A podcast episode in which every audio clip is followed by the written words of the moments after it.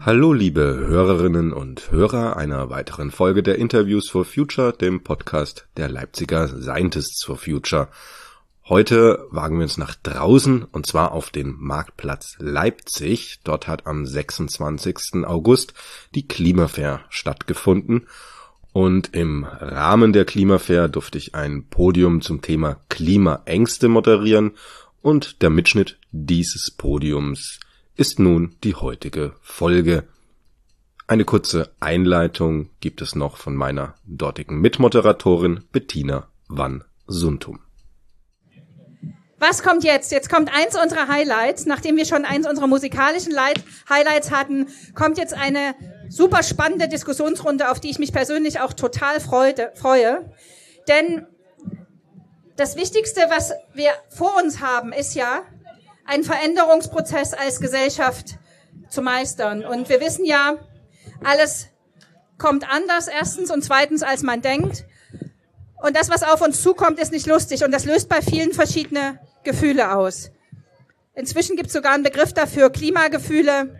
Bei den einen Wut über ihre Ohnmacht, äh, die sie Politik gegenüber spüren, aber bei anderen auch Hoffnung und Stolz, dass wir eben so Veranstaltungen machen können wie heute dass wir in eine Selbstwirksamkeit kommen, dass wir merken, wir bewegen etwas und das macht Sinn und das bringt auch wirklich Punkte.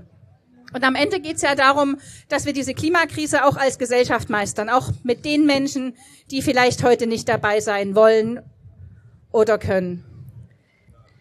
Deswegen haben wir heute ein Panel ähm, vorbereitet, was gerade diese Gefühle, die diese Transformation auslöst, ähm, auch thematisiert, denn wir haben das ja in ganz vielen verschiedenen Bereichen. Wir haben das ja nicht nur äh, in unserem eigenen Privatleben. Was macht die Klimakrise mit mir? Kleine Story. Heute Nacht ist das ähm, ist der Baum in unserem Hof auf unser Auto gefallen. Also ich habe heute schon einen Klimakrisenschaden persönlich erlebt. Äh, das betrifft uns alle. Das betrifft ja jetzt nicht nur einen Geldbeutel, sondern das macht was mit uns auch. Das löst Ängste aus im Privatleben. Aber es geht ja noch viel weiter. Was passiert mit meinem Arbeitsplatz? Was passiert mit unserem Wohlstand als Gesellschaft? Ähm, was macht das auch möglicherweise mit demokratischen Tendenzen? Ja? Wir leben ja in Zeiten, in denen ähm, es fast schon up-to-date ist, ähm, dass auf Social Media Fake News gesendet werden und dass ähm, die Politik und das Land sich immer weiter spaltet.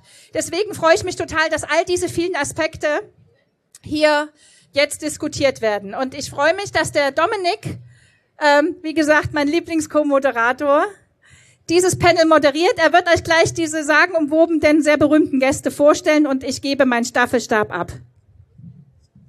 Genau, also ich würde jetzt gar nicht mehr so viele einleitende Worte verlieren, denn Bettina hat ja schon den Rahmen schön gesetzt. Äh, natürlich alle vorstellen, aber kommt erstmal alle auf die Bühne, nehmt euch ein schönes Plätzchen hier, weil wir jetzt ein bisschen länger diskutieren, eineinhalb Stunden.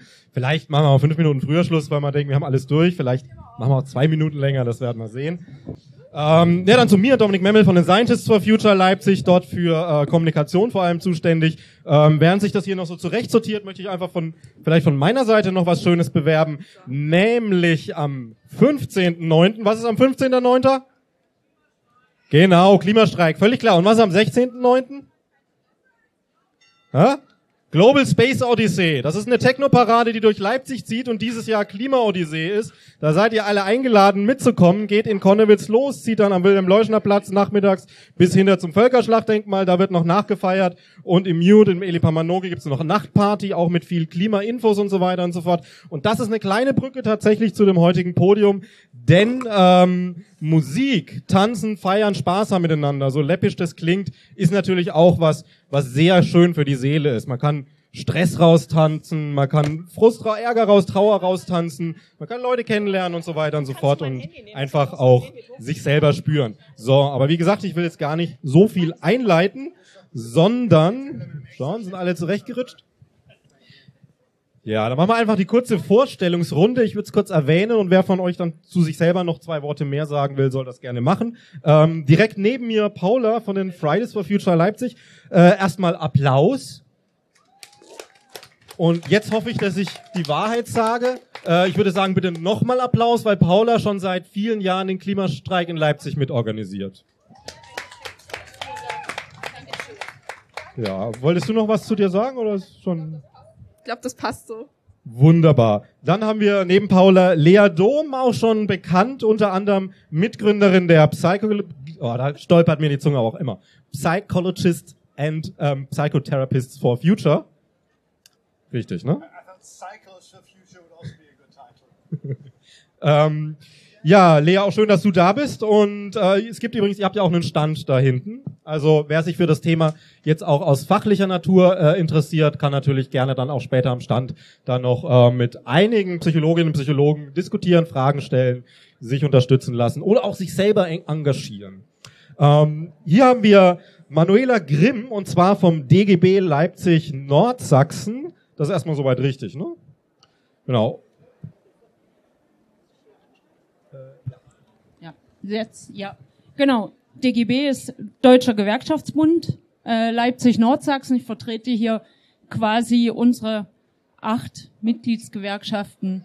IG Metall, IG BCE, Verdi, Gewerkschaft der Polizei, IG BAU, die NGG, die, also sozusagen die Arbeitnehmerperspektive hier. Danke, dass ihr mich eingeladen habt. Ja, gerne. Und falls sich vielleicht noch die ein oder andere fragen, ja, interessant, aber warum zum Podium Klimaängste eingeladen? Ähm, das macht ganz viel Sinn, denn natürlich haben wir Ängste, was passiert irgendwie mit der Biodiversität, was passiert mit den Wetterkapriolen äh, und so weiter, mit, der, mit der äh, Landwirtschaft, also mit, den, mit dem Essen selber, das aus der Landwirtschaft kommt. Aber genau da haben wir schon den Link. Was passiert auch mit, mit den Menschen, die irgendwo Arbeitsplätze haben? Also ganz einfach gesagt, ähm, natürlich müssen wir schauen, dass wir weniger fliegen, weniger Autos bauen. Und das erzeugt bei diesen Menschen ja zum Beispiel auch Ängste. Also um nur mal einen Aspekt zu erwähnen, der da natürlich einen direkten Link schlägt. Ähm, neben Manuela Grimm sitzt Cordula Weimann hier in Leipzig. Ach, Entschuldigung. Applaus natürlich bitte. Und für Lea auch. Haben wir denn? Ja, nehmen wir einfach mit. Nächster Applaus dann für Cordula Weimann und ähm, nicht mit, sondern Gründerin der Omas for Future, wenn ich da richtig informiert bin. Ja, freut sich schon. Da freuen wir uns auch. Erstmal vielen Dank, dass du da bist. Und gibt's, willst du noch vielleicht was ergänzen zu dir? Äh, ja. Ist das an? Ja. Äh, ja, ich äh, freue mich total. Vor ungefähr dreieinhalb Jahren haben sich die Omas for Future hier in Leipzig gegründet.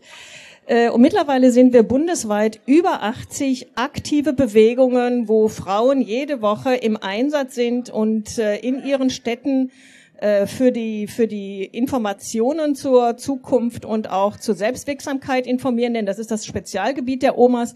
Der Weltklimarat hat ja gesagt, 25 Prozent äh, schaffen wir durch Selbstwirksamkeit und diese brauchen wir jetzt, sonst äh, kriegen wir die, die, die, die Klimawende nicht mehr hin. Das hat er im März 2022 veröffentlicht. Da haben wir auch irgendwo einen äh, Banner auf dem Boden liegen. Und wir sind hier mit einem ganz fantastischen Stand. Wir sind hier mit unseren Zukunftsbäumen, die wir im Rahmen des Zukunftstages gesammelt haben. Und wir sind hier mit unseren Bannern zur Zukunft, die teilweise an den Pavillons sind, teilweise auch auf dem Boden. Ja, und das ist ein kleiner Eindruck, wie aktiv wir Omas for Future, also die Generation 50 plus und 56 Prozent der Wähler, mittlerweile im Bundes, ganzen Bundesgebiet informieren. Kleine Nachfrage. Und was macht der arme Opa? Darf der mitmachen? Wir haben ungefähr 20 Prozent Männer.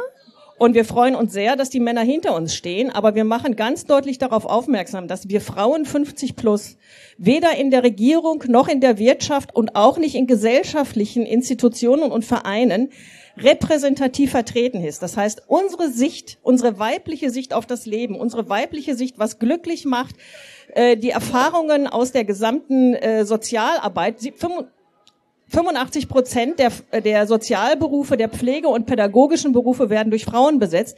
Das alles findet seit Jahrzehnten keinen Eingang in die Politik und wir brauchen ja in Deutschland nicht eine intelligente Klimawende. Wir brauchen ja vor allen Dingen anderes Bewusstsein, neue Werte.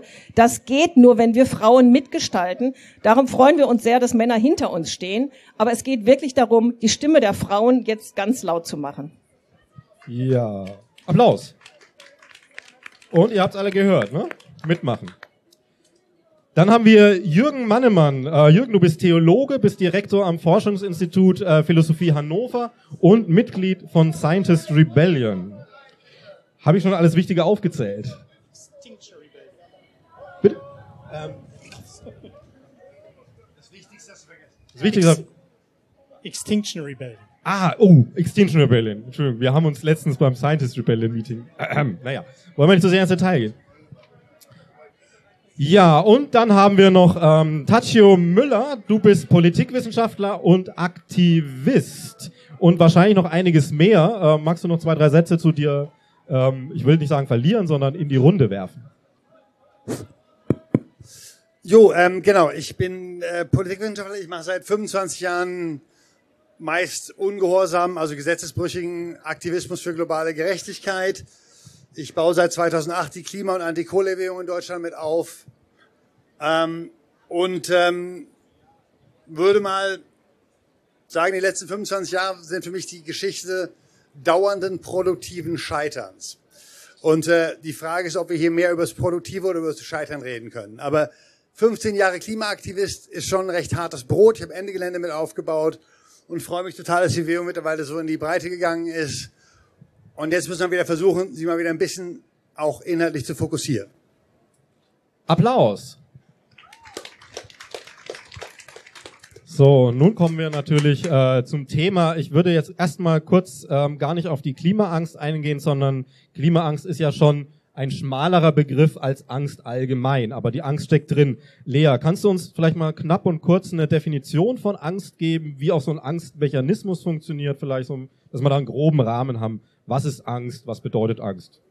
Ja, man kann Gefühle immer ein bisschen schwer definieren, ne, weil das ein Erleben ist und das äh, äh, fühlt sich an wie ein Unwohlsein und kann in verschiedenen äh, Situationen auftreten. Aber was vielleicht die wichtige Botschaft ist, ist, ähm, kein Gefühl hält ewig. Und ich glaube, das Problem ist eher, dass wir in der Breite noch viel zu wenig Klimaangst haben.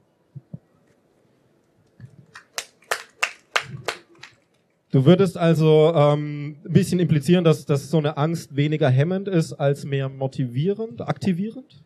Ja, das wurde in der Psychologie ganz viel diskutiert, ne, ob man Angst machen darf oder ob man dann eher die Leute dazu bringt, dass sie nicht mehr aktiv werden. Und im Moment die neuere Forschung weist eher darauf hin, dass Angst motivierender ist, als wir lange dachten. Und äh, dass, es, dass es sogar einer der zentralen Motivatoren ist der Menschen, die sich in der Klimabewegung engagieren. Aber viel wichtiger ist Wut und Empörung. Äh, wir brauchen mehr Wut und Empörung. Also am liebsten würde ich heute noch mehr darüber sprechen. Kann ich darauf direkt antworten? Es gab ja ganz, ganz, ganz lange in der Klimabewegung oder in, in, im Klimafeld einen Diskurs, den wir aus den frühen 90ern geerbt haben, der uns gesagt hat, man darf die Leute nicht mit der Klimaagenda verschrecken, sondern man muss ihnen irgendwie positive Einstiege geben, wie zum Beispiel Klimaschutz bringt gute Jobs. Ähm, Klimaschutz ist gut für die Landwirtschaft. Klimaschutz ist gut fürs Gewissen.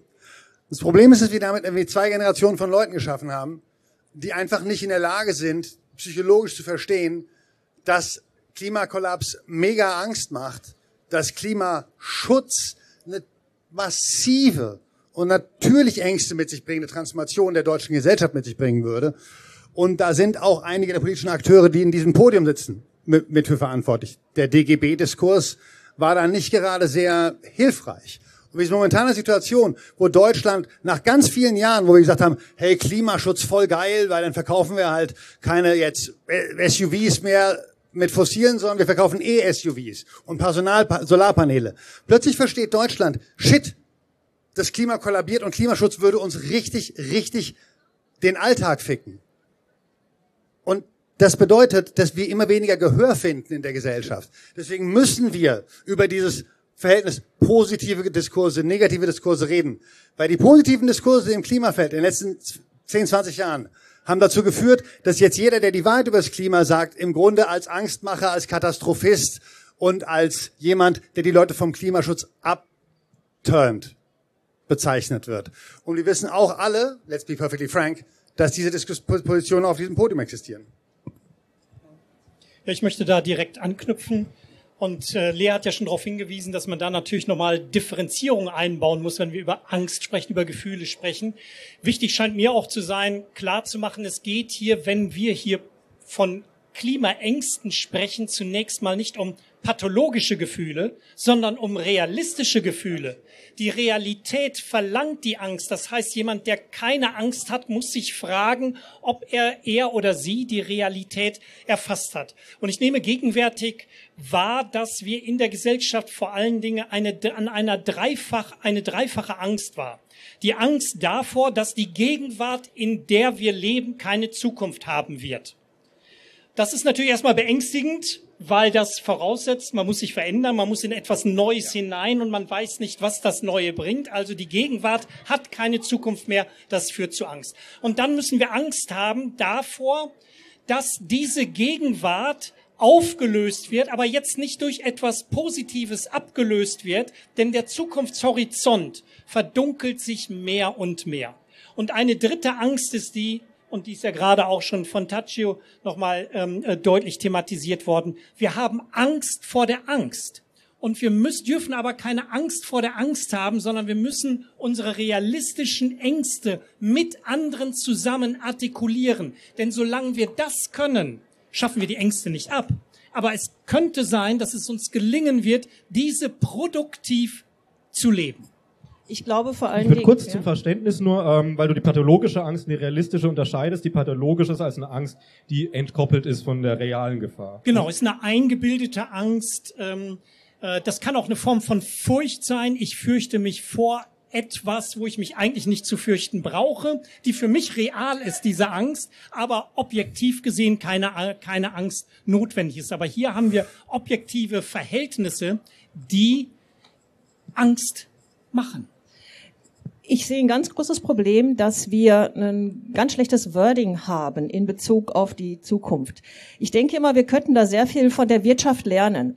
Als das Handy kam, hat die Wirtschaft nie gesagt, ihr Armen, äh, ihr müsst euch jetzt vom Festnetztelefon trennen, weil jetzt kommt das Handy, sondern die Wirtschaft hat immer verstanden, mit den teuersten Psychologen der Welt uns zu zeigen, wie geil das ist, was vor uns liegt. Und unser Zeitfenster ist bekanntlichermaßen sehr, sehr, sehr eng geworden. Das stimmt. Aber momentan sind die Menschen alle nur Ukraine-Krieg, Gaskrise, äh, der, der, der, die Preisexplosion, die Inflation äh, so ein bescheuertes Heizungsgesetz, alles wird teurer, aber wir zeigen denen nie, wie die Zukunft aussehen kann. Die haben überhaupt keine Idee. Und ich kann, wenn ich eine Menschenmenge bewegen möchte, kann ich das kurze Zeit mit der Angst und mit dem Schrecken machen. Aber dauerhaft muss ich die auf ein Ziel führen. Und wenn jetzt Mediamarkt oder Saturn dieses Heizungsgesetz gemacht hätte, mit allen Schrecken, die da dran sind, alles, was noch verändert werden muss, aber die hätten ein pinkfarbenes Plakat gemacht, 70 Prozent geschenkt, denn Geiz ist geil. Dann kleines Sternchen, je nach Einkommen und am Ende. Und dann wäre es gekommen. Und das Gleiche, wenn wir den Menschen sagen, dass wir waren vor 20 Jahren oder vor 10 Jahren, waren wir nicht technologisch in der Lage, so sauber, so klimaneutral, äh, so gesund zu leben. Wir haben ja seit drei Jahren die Planetary Health Ernährung, die zeigt, dass 10 Milliarden Menschen satt werden können. Vorher wussten wir es alles nicht. Und das kann man durch alle Gebiete durchziehen. Und wenn wir den Menschen zeigen, wie die Zukunft aussehen kann, und es liegt in unserer Hand, ob wir das wollen, dann glaube ich schon, dass wir die Menschen in eine Richtung kriegen. Davon bin ich überzeugt. Aber das tun wir nicht. Wir zeigen immer nur, was nicht mehr geht. Und das macht keine Werbung auf dieser Welt. Da können wir echt von der Wirtschaft lernen. Ich habe eine Nachfrage. Are you kidding? Lesen wir dieselben Nachrichten? Hast du dieselbe globale Gerechtigkeitsperspektive, die ich, seit, die ich habe, weil ich seit 15 Jahren globale Klimaarbeit mache? Weißt du, was realistischer Klimaschutz in Deutschland bedeuten würde? Also, Klimaschutz hat Tradition, Klimapolitik hat traditionell drei Elemente. Erstens mal Emissionsreduktion.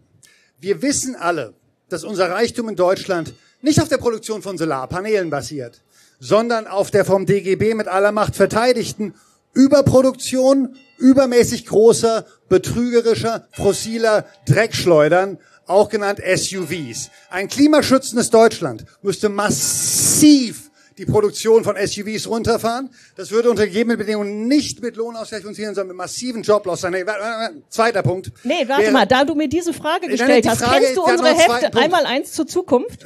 Dann würdest du mir die Frage nicht stellen. Okay, Gut. ich bin, ich war elf Jahre en- en- Energie- und Klimareferent der Rosa-Luxemburg-Stiftung. Let's try not to patronize each other. Also mein zweiter Punkt wäre internationale Umverteilung. Jeder Klimagipfel wird dir sagen, dass Deutschland eine massive Klimaschuld gegenüber dem globalen Süden hat. 2011 hat ein alternativer Klimagipfel, das man versucht zu berechnen, Deutschland müsste ungefähr 6% seines jährlichen BIP an den globalen Süden umverteilen, um auch nur ansatzweise in diesen Ländern Klimaschutz zu ermöglichen.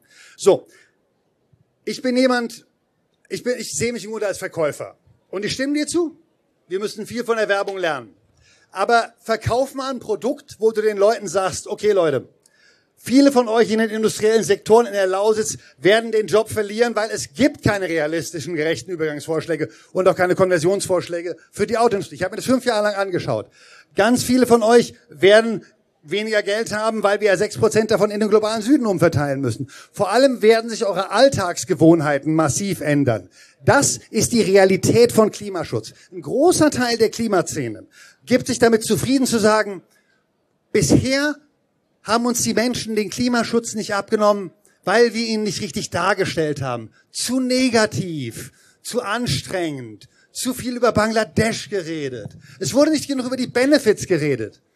Aber ganz ehrlich, damit haben wir den Leuten hart Bullshit erzählt, weil Klimaschutz in Deutschland, ein klimagerechtes Deutschland wäre ein Deutschland, das sich in fünf Jahren fundamental von unten auf selbst verändern müsste. Und wir sind eine so transformationsgestresste und überlastete Gesellschaft, dass wir im Grunde zwei Optionen haben. Wir können den Leuten die Wahrheit sagen und dann werden wir ihnen Angst machen. Oder wir können den Leuten halt auch Bullshit erzählen, aber dann glauben sie, dass wenn sie Klimakanzler Scholz wählen, sie auch Klimaschutz kriegen. So, und jetzt mit dem Bullshit bin ich jetzt spätestens raus. Ja? Aber wenn du, wenn du, wenn du zum Beispiel die globale Gerechtigkeitsdimension beim Klimaschutz auslässt, dann ist das halt ein Element von Bullshitisierung des Klimadiskurses, von dem nur noch ein Zehntel maximal rational ist. Und das ist der Teil, der sagt, der Klimakollaps hat begonnen, es gibt keinen realistischen Klimaschutz und Deutschland verwandelt sich in eine egoistische Arschlochgesellschaft. Als ich vor drei Jahren gestartet bin, da bin ich auch absolut in der Panik gestartet und habe gedacht, ach du Hacke, das Ding geht 100 Prozent den Bach runter und habe dann versucht, wie können wir denn die Menschen dazu bringen, weil doch alle jetzt verzichten müssen und alle sich ändern müssen und jedem und und jedem. Nach anderthalb Jahren war ich so weit, dass ich für mich erkannt habe, je mehr ich so lebe, dass die Umwelt überleben kann, tue ich mir selber persönlich sofort Gutes. Ich lebe gesünder, ich lebe zufriedener, ich lebe wertschätzender. Und das sind Gesetze der Psychologie und, und, und. Und jetzt mit der, wir, wir haben die, die Chance, mit der, mit der Klimakrise unter Druck wirklich einen Bewusstseinswandel hinzukriegen. Und ich finde, wir sollten die Leute da wirklich motivierend Weißt, mitnehmen. weißt, weißt du der Zusammenhang? Bevor Weißt was, was, was, jetzt möchte ich auch mal Bevor was sie es hochkocht, würde ich mal gerne die Psychologie dazu hören. Ja, genau. Die Psychologie möchte was dazu sagen. ähm, und danach müssten die beiden Damen neben mir auch mal drankommen, weil die haben noch gar nichts gesagt. Genau, das war der Plan. Also die Psychologie sagt ja ziemlich klar, dass wir beides brauchen. Ne? Also dass es Menschen gibt, die sich von Tachio motivieren lassen und Menschen gibt, die sich eher von dir motivieren lassen, dass wir beides gleichzeitig brauchen. Deswegen fände ich es ganz cool, wenn wir da an einem Strang ziehen, äh, weil wir ja letztlich das Gleiche möchten. Ähm, ja, das ist so Promotion versus Prevention Fokus. Äh, ka- kann man nachlesen. Wahrheitsanspruch unbedingt. Und das ist der zweite Punkt, den ich mir hier gerade in mein Handy getippt habe, weil ich nämlich glaube, dass die Debatte über Ängste im Grunde ein Schritt zu weit ist. Äh, weil Ängste sich eher wie ein Automatismus einstellen oder nicht einstellen, wenn wir bestimmte Wahrheiten hören. Ich glaube, der viel entscheidendere Punkt ist, dass wir eine, eine ehrliche Debatte auch medial brauchen, die im Moment noch überhaupt nicht stattfindet. Ich sehe die nicht. Also da werden politische Aussagen einfach nicht eingeordnet. Die stehen im luftleeren Raum. Die versprechen den Leuten, mit diesen Maßnahmen werden wir es irgendwie hinkriegen, was gar nicht stimmt. Da brauchen wir eine faktenbasierte Einordnung, sehr dringend. Dann werden sich Gefühle einstellen, äh, wahrscheinlich erstmal keine angenehm. Das können wir als Menschen aber ganz gut aushalten, nicht pathologisch. Und äh, letztlich, was da wenn wir nochmal auf die Gefühle zurückkommen, vielleicht entscheidend ist es, dass wir eine breite Entemotionalisierung in der öffentliche Debatte erleben, dass sowas wie Gefühle gar nicht mehr so viel Raum bekommen. Und das halte ich für sehr schädlich, weil sie nämlich aus der Psychologie als Motivatoren bekannt sind und wir sie unbedingt brauchen. Äh, Deswegen lasst uns dann doch über Gefühle sprechen, aber eher als Ergebnis von einer, von, von einem, von einer ehrlichen Debatte. Wir, wir haben noch genug Zeit, um dann wirklich die Debatte wirklich fließen zu lassen. Aber ich würde jetzt erstmal die beiden, die noch nichts gesagt haben, und zwar in einer mir schon sehr bewussten Reihenfolge. Ähm, und zwar, Frau Grimm, wenn Sie das erstmal so hören, wo, wo, hol, wo holt sie das ab oder auch nicht? Und gerade als Vertretung der Arbeiterinnen und Arbeiter. Also ich würde sagen, ähm, gegen Angst hilft auf jeden Fall Selbstwirksamkeit. Das ist jedenfalls unsere Erfahrung als Gewerkschaften. Egal welche, äh, mit welchen ähm, Hürden wir zu tun haben, sei es eine Betriebsschließung, sei es äh, ähm, schlechte Arbeitsbedingungen, schlechte Situationen für Arbeitnehmerinnen und Arbeitnehmer, wenn Menschen das Gefühl haben, sie können daran selber was ändern, sie können ähm, mit dazu beitragen, dass sich die Situation verbessert, dann verschwindet die Angst, weil man hat das Gefühl, handlungsfähig zu sein und nicht der Situation ausgeliefert zu sein. Und ehrlich gesagt, ich glaube, ähm, diese, also es ist schon eine ganz schöne Aggressivität hier in der Debatte. Das hilft nicht gegen Angst denn man muss ja auch der Realität ins Auge sehen. Also ich war jetzt diese Tage zum Beispiel im Kraftwerk Boxberg, ich war bei der Mibrak, ich war kürzlich bei der Dau hier in Böhlen. Ähm, die Betriebsräte, die Kolleginnen, Kollegen, die verlangen natürlich schon, dass auch die Klimabewegung die Realität sieht. Und die Realität in Deutschland ist ja nun mal, wir haben ähm, 2,4 Millionen Arbeitsplätze hängen an Energieindus äh, energieintensiver Industrie. Und diese Arbeitsplätze, ähm, die bringen 90 Milliarden Euro Steuerzahlung und in die Sozialversicherung. Also ich meine, wir wir hängen alle davon ab, von dem, von dem Geld in den Sozialversicherungen. Wir hängen von den Steuergeldern ab. Also man kann nicht Arbeitsplätze ähm, ähm, vernichten, ähm, Betriebe schließen, ohne dass die Beschäftigten eine Perspektive haben. Und ich kann nur sagen, meine Kollegen, Kollegen ins, insbesondere von der BCE, die waren ja sehr in, involviert in den Kohleausstieg. Die haben den Kohleausstieg verhindert bis 2038. Die BCE war unser Gegner, der die Antikohlebewegung besiegt hat. Sie sitzen gerade hier und tun so, als würden sie über Klimaschutz reden. Der DGB agiert seit 20 Jahren aktiv gegen die Transformation. Und ganz ehrlich, ich mache das seit 15 Jahren. Sorry, wenn ich ungeduldig bin und ich weiß, ich kann manchmal ein Arschloch sein und es tut mir leid. Aber ganz ehrlich, manchen, manche Sätze, die einfach inhaltlich falsch sind, möchte ich mir nicht mehr anhören. Und der DGB ist eine Kraft, die gegen die Klimatransformation kämpft, nicht dafür. Und so zu tun, als ob das so wäre, ist einfach nicht die Wahrheit. Also wenn Sie mir ins Wort fallen, dann brauche ich hier auch nicht auf dem Podium zu sitzen, wenn Sie hier nicht unsere Positionen haben wollen. Dann machen Sie Ihre Veranstaltung ohne mich. Da also, würde ich bitten, dass wir alle ein bisschen erwachsen sind und auch eine Resilienz haben, auch unangenehme äh, Situationen zu ertragen, sei es ein Satz, den man nicht hören will, oder sei es eine Art zu kommunizieren. Ähm, wir kommen gleich dazu. Ich würde tatsächlich erstmal schauen, dass wir auch alle Podiumsteilnehmer mal zu Wort bekommen haben. Ähm, darf ich vollenden, Gerne. was ich sagen wollte? Also ich bin eine Generation, ich war 1989 23. Ich habe das noch in Knochen stecken, wie das war, als wir in Leipzig 20, 25 Prozent Arbeitslosigkeit hatten. Ich weiß nicht, wie viele von euch das noch, wie ihr euch daran erinnern könnt. In jeder Familie, jede Familie war davon betroffen, dass die Menschen von jetzt auf gleich arbeitslos waren und keine Perspektive mehr haben. Und es ist doch klar, dass 30 Jahre später die Menschen so eine Situation nicht nochmal wollen.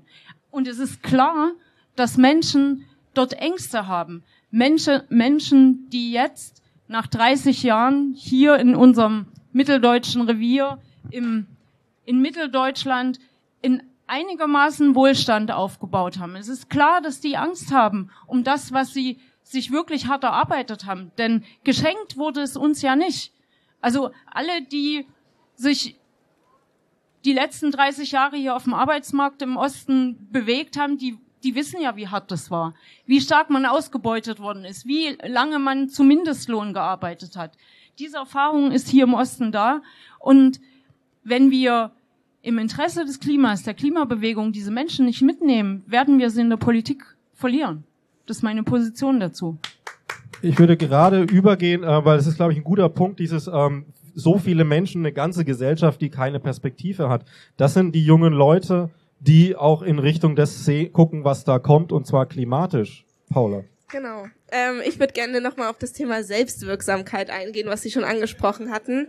Ähm, Sie meinten ja, dass sozusagen es hilft gegen die Angst, wenn man quasi selbst tätig wird. Und ähm, ich glaube, da kann ich auch ein bisschen aus Erfahrung sprechen. Natürlich kann es helfen, wenn man sich selbst politisiert und quasi auf die Straße geht und zu Demonstrationen geht. Das kann helfen, aber das hilft nicht komplett gegen die Angst. Ich habe auch Angst und alle in meinem Umfeld haben Angst vor dem, was uns quasi erwartet. Und was wir tun müssen, ist nicht alle was an unserem Lebensstil komplett zu verändern. Natürlich, das wird auch auf uns zukommen. Aber der erste Schritt ist ja erstmal auf die Politik zuzugehen, denn das ist ja viel wirkungsvoller, dass die Politik quasi Ansätze geben muss, dass auch sozusagen alle Menschen etwas verändern müssen und nicht die, die sich sowieso, also natürlich alle, aber sozusagen nicht nur die. Es hilft nichts, wenn ich sozusagen ähm, immer Fahrrad zur Arbeit fahre. Natürlich ist das toll und ich möchte auch niemandem das ausreden. Das ist super cool, das zu machen. Aber am Ende ist es die Politik, die quasi wirksame Dinge schaffen kann. Und ähm, ich glaube, auf die sollten wir zugehen.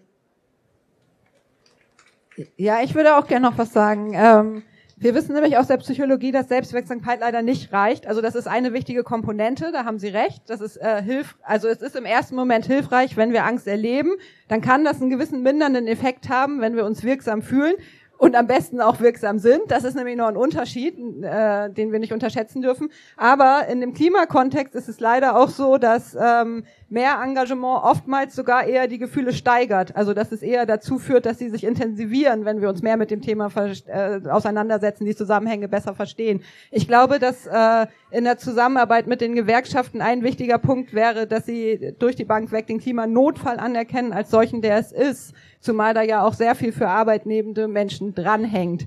Ähm, ich glaube, dass das ehrlich gesagt das Minimum wäre und eine Mammutaufgabe, vor der Sie stehen. Da möchte ich auch nicht in Ihre Haut stecken.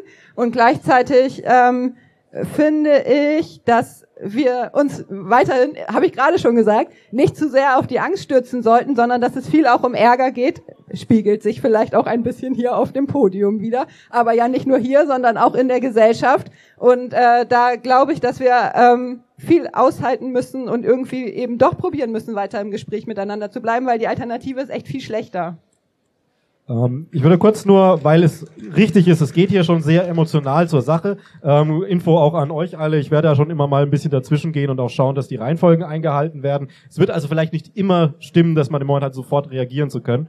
Ähm, aber im Zweifelsfall meinetwegen kann man auch gern auch mal unterbrechen. Nur eine Frage noch zur Selbstwirksamkeit. Ähm, kann es sein, dass man, wenn man so betrachtet, dass Selbstwirksamkeit an sich nicht der große Hebel ist, aber keine Selbstwirksamkeit zu spüren ein großer Nachteil?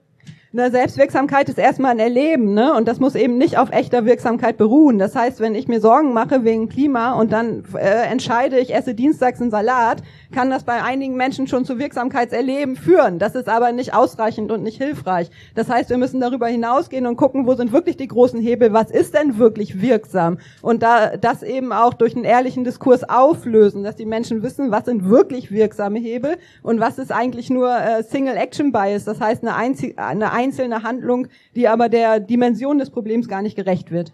So, die Reihenfolge war Jürgen, Cordula und äh, Frau Weilmann-Tatschio als nächstes dann. Ähm, oder wollt ihr die Reihenfolge gerne ein bisschen austauschen? Ich weiß ja nicht, was ihr sagen wollt. Also ich würde gern auf Sie eingehen, auf Selbstwirksamkeit. Kann ich kurze antworten? Wenn das für euch okay ist? Also ich glaube, das ist ein bisschen ein Missverständnis. Also wir verstehen unter Selbstwirksamkeit natürlich, sich zu organisieren, Betriebsräte äh, zu haben im Betrieb und im Betrieb, also mit den Arbeitnehmervertretern, ähm, zwischen Betriebsleitung und Arbeitnehmervertretern Dinge auszuhandeln, die zukunftsgerichtet sind. Zum Beispiel, was ist das Geschäftsmodell in den nächsten zehn Jahren? Weil nur wenn ich weiß, was ich im Unternehmen für ein Geschäftsmodell habe in den nächsten 10, 15, 20 Jahren, nur dann weiß ich auch, in welche Richtung qualifiziere ich denn die Beschäftigten in zukunftsgerichtete äh, ähm, ähm, Berufe.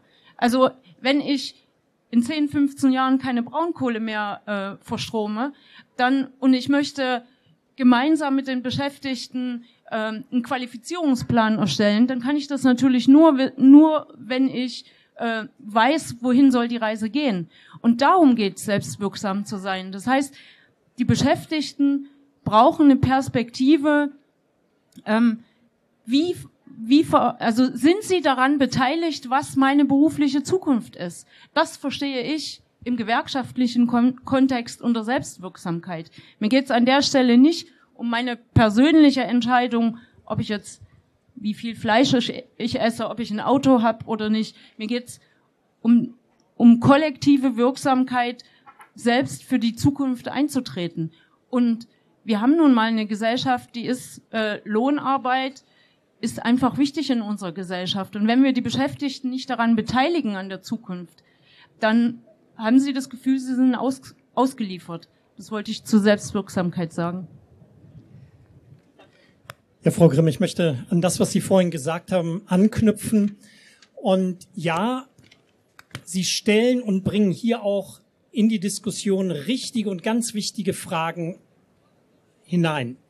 Ich habe nur immer den Eindruck, dass ähm, in Gewerkschaften noch nicht erkannt sind, dass diese Fragen, die Sie gestellt haben, ich ähm, stelle die Fragen, die Sie gestellt haben, nicht in Frage.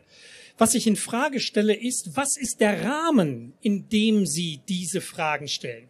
Und in der Philosophie und Soziologie reden wir davon, dass es eines Paradigmenwechsels, ein Paradigmenwechsel nötig ist. Das heißt, wir die Fragen, die wir bislang gestellt haben, sind, sollen nicht mehr Fragen sein, die sich primär an eine Zukunft orientieren, die primär nach Produktionsbedingungen, Produktionsverhältnissen fragt, sondern nach Bewohnheitsbedingungen und Bewohnbarkeitsverhältnissen. Und dann bekommen diese Fragen, die Sie gestellt haben, einen anderen Drive. Und das vermisse ich.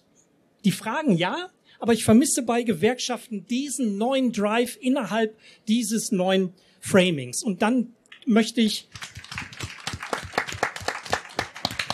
noch ganz kurz einen Hinweis zur Selbstwirksamkeit ähm, noch geben. Auch in der Philosophie sprechen wir von Selbstwirksamkeit, aber bei uns ist der Begriff Selbstwirksamkeit nochmal ähm, anders aufgeladen, nämlich mit dem Begriff des Möglichkeitssinns.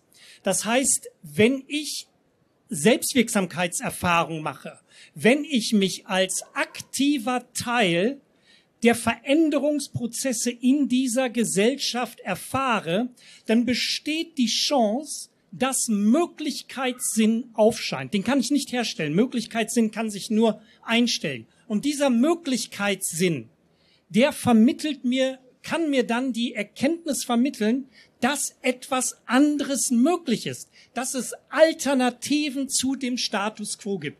Ich möchte Sie jetzt hier nicht mit ähm, philosophischen Zitaten traktieren, aber ein Zitat, das ist mir einfach so wichtig, das muss ich in den Raum werfen, von Theodor W. Adorno. Nur wenn was ist sich ändern lässt, ist das, was ist, nicht alles. Und wir brauchen dringend die Erkenntnis, dass das, was ist, noch lange nicht alles ist. Und das geht nur über gesellschaftspolitische Veränderungsprozesse. Und wir leiden an einem zu viel an sogenanntem Realitätssinn und diejenigen, die davon sprechen, glauben zu wissen, was die Realität ist. Und wir brauchen mehr Möglichkeitssinn. Da Das kann ich voll und ganz unterstreichen. Äh, ich glaube, das Wort Paradigmenwechsel trifft es sehr gut. Und ich glaube, es ist auch unstrittig, dass unsere Regierung in den letzten 15 bis 20 Jahren es schlicht und einfach verpasst hat, rechtzeitig auf diesen Zug aufzufahren, was auch mittlerweile dazu führt, dass wir eben in Bezug auf Klimawandel in Deutschland nicht mehr führend sind. Und dass da der DGB eine entsprechende Beteiligung hat, äh, glaube ich, braucht man nicht in Frage stellen. Aber ich möchte auf einen Aspekt eingehen. Sie kommen vom DGB Nordsachsen und Sie haben gerade berechtigt erzählt, wie die Menschen hier nach der Wende die Zeit erlebt haben und wo die Menschen heute sind. Und als ich die Omas in Leipzig gegründet habe, hatte ich noch überhaupt keine Idee. Ich bin seit zehn, seit zwölf Jahren jetzt hier. Hatte ich keine Idee oder hatte ich gar keine Wahrnehmung, dass wir eigentlich in Deutschland bezüglich Klimaverständnis und Klimaschutz immer noch eine Grenze haben. Und das ist mir aufgefallen, als ich gemerkt habe, dass sich diese 80 Gruppen, die wir nun mittlerweile haben bundesweit, dass die sich überall gegründet haben. aber nicht in den neuen Bundesländern. Hier gab es genau zwei Gruppen, nämlich die in Leipzig, gegründet von einer, Westunternehmerin, und die in Berlin, gegründet von einer Westunternehmerin, die aber nach, nach Berlin gezogen ist. Das heißt, wenn man auf unsere Karte geguckt hat, und das war auch genau der Punkt, mit dem ich dann an die Regierung gegangen bin, da habe ich gesagt, ihr wisst es wahrscheinlich schon, aber jetzt wird es hier wirklich offensichtlich. Die Menschen in Mitteldeutschland oder in den neuen Bundesländern, wie, es gibt da verschiedene Wordings, die müssen wir ganz anders abholen. Die haben eine andere Sozialisation. Die sind zum zweiten Mal jetzt fühlen die sich über den Tisch gezogen. Erst durch das DDR-System, jetzt dadurch, dass es eben diese blühenden Wiesen und Gärten so nicht gibt. Und was in Baden-Württemberg geht, wo seit 12, 13 Jahren eine grüne Mitregierung ist, da liegen Welten. Und ich kriege das jeden Tag mit, wenn ich mit den Gruppen äh, in Kontakt bin, was wir in Baden-Württemberg an Arbeit machen können, was sich da an Gruppen gründet, welche Resonanz die uns zurückspiegeln, was das dagegen in Norddeutschland ist und was es vor allen Dingen in den neuen Bundesländern sind. Und wenn wir jetzt glauben, mit ein und der gleichen Ansprache und einem Wording alle zu erreichen, dann machen wir einen Riesenfehler. Und mit dem Wording treiben wir die Menschen hier genau dahin, wo wir sie nicht haben wollen, nämlich zur AfD. Und das ist das, was wir sehen müssen. Wir müssen immer vorsichtig sein, wo wir etwas sagen. Wir können das in Baden-Württemberg sehr wohl so sagen, aber bitte nicht hier. Das geht nach hinten los. Interessanterweise sind die Umfragen für die AfD in Baden-Württemberg auch bei 20 Prozent. Die Realitäten der Klimapolitik in Baden-Württemberg sind, dass ein grüner Ministerpräsident sagt, Diesel ist ja klar, weil ich Bavü Ministerpräsident bin. Ich will drei Punkte machen. Erstens mal, Bisher reden wir hier extrem wenig über die Realitäten dessen, was global im Klima gerade passiert. Ihr kennt ja alle diese lustigen Grafiken zurzeit, ne? Meerestemperaturen, arktisches, äh, äh, arktisches Eis und so weiter und so fort, wo man diese ganzen normalen Trendlinien hat und dann irgendeine krasse rote Linie nach oben nach unten geht. Wenn ich einen Klimakollaps, also den Umschlag des globalen Klimasystems vom stabilen in ein instabiles System abbilden wollen würde, dann würde das genau diese, Stadt, diese Grafiken produzieren. Das heißt, wir sind im Klimakollaps. Das ist eine Realität, die bisher auf diesem Podium noch überhaupt nicht zur Sprache gekommen ist. Das bedeutet einfach, dass dieselben Diskurse und dieselben Lehrformeln, die ich seit 13 Jahren vom DGB höre, denn ich habe mich nun mal in der Antikohlebewegung und in der Anti-Auto-Bewegung mit dem DGB auseinandergesetzt. Und die IGBCE war unser effektivster Gegner. Und die haben ganz genau dieselben Sachen gesagt, die Sie mir jetzt aussagen.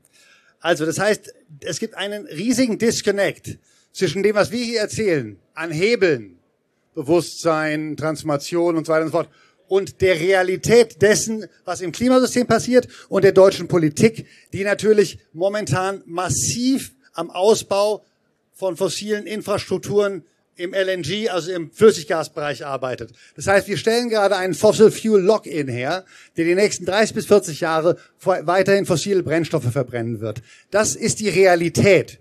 Wir setzen weiterhin auf die Überproduktion fossiler Autos. Das ist die Realität. Wir bringen keine Klimafinanzierung an den Start. Das ist die Realität.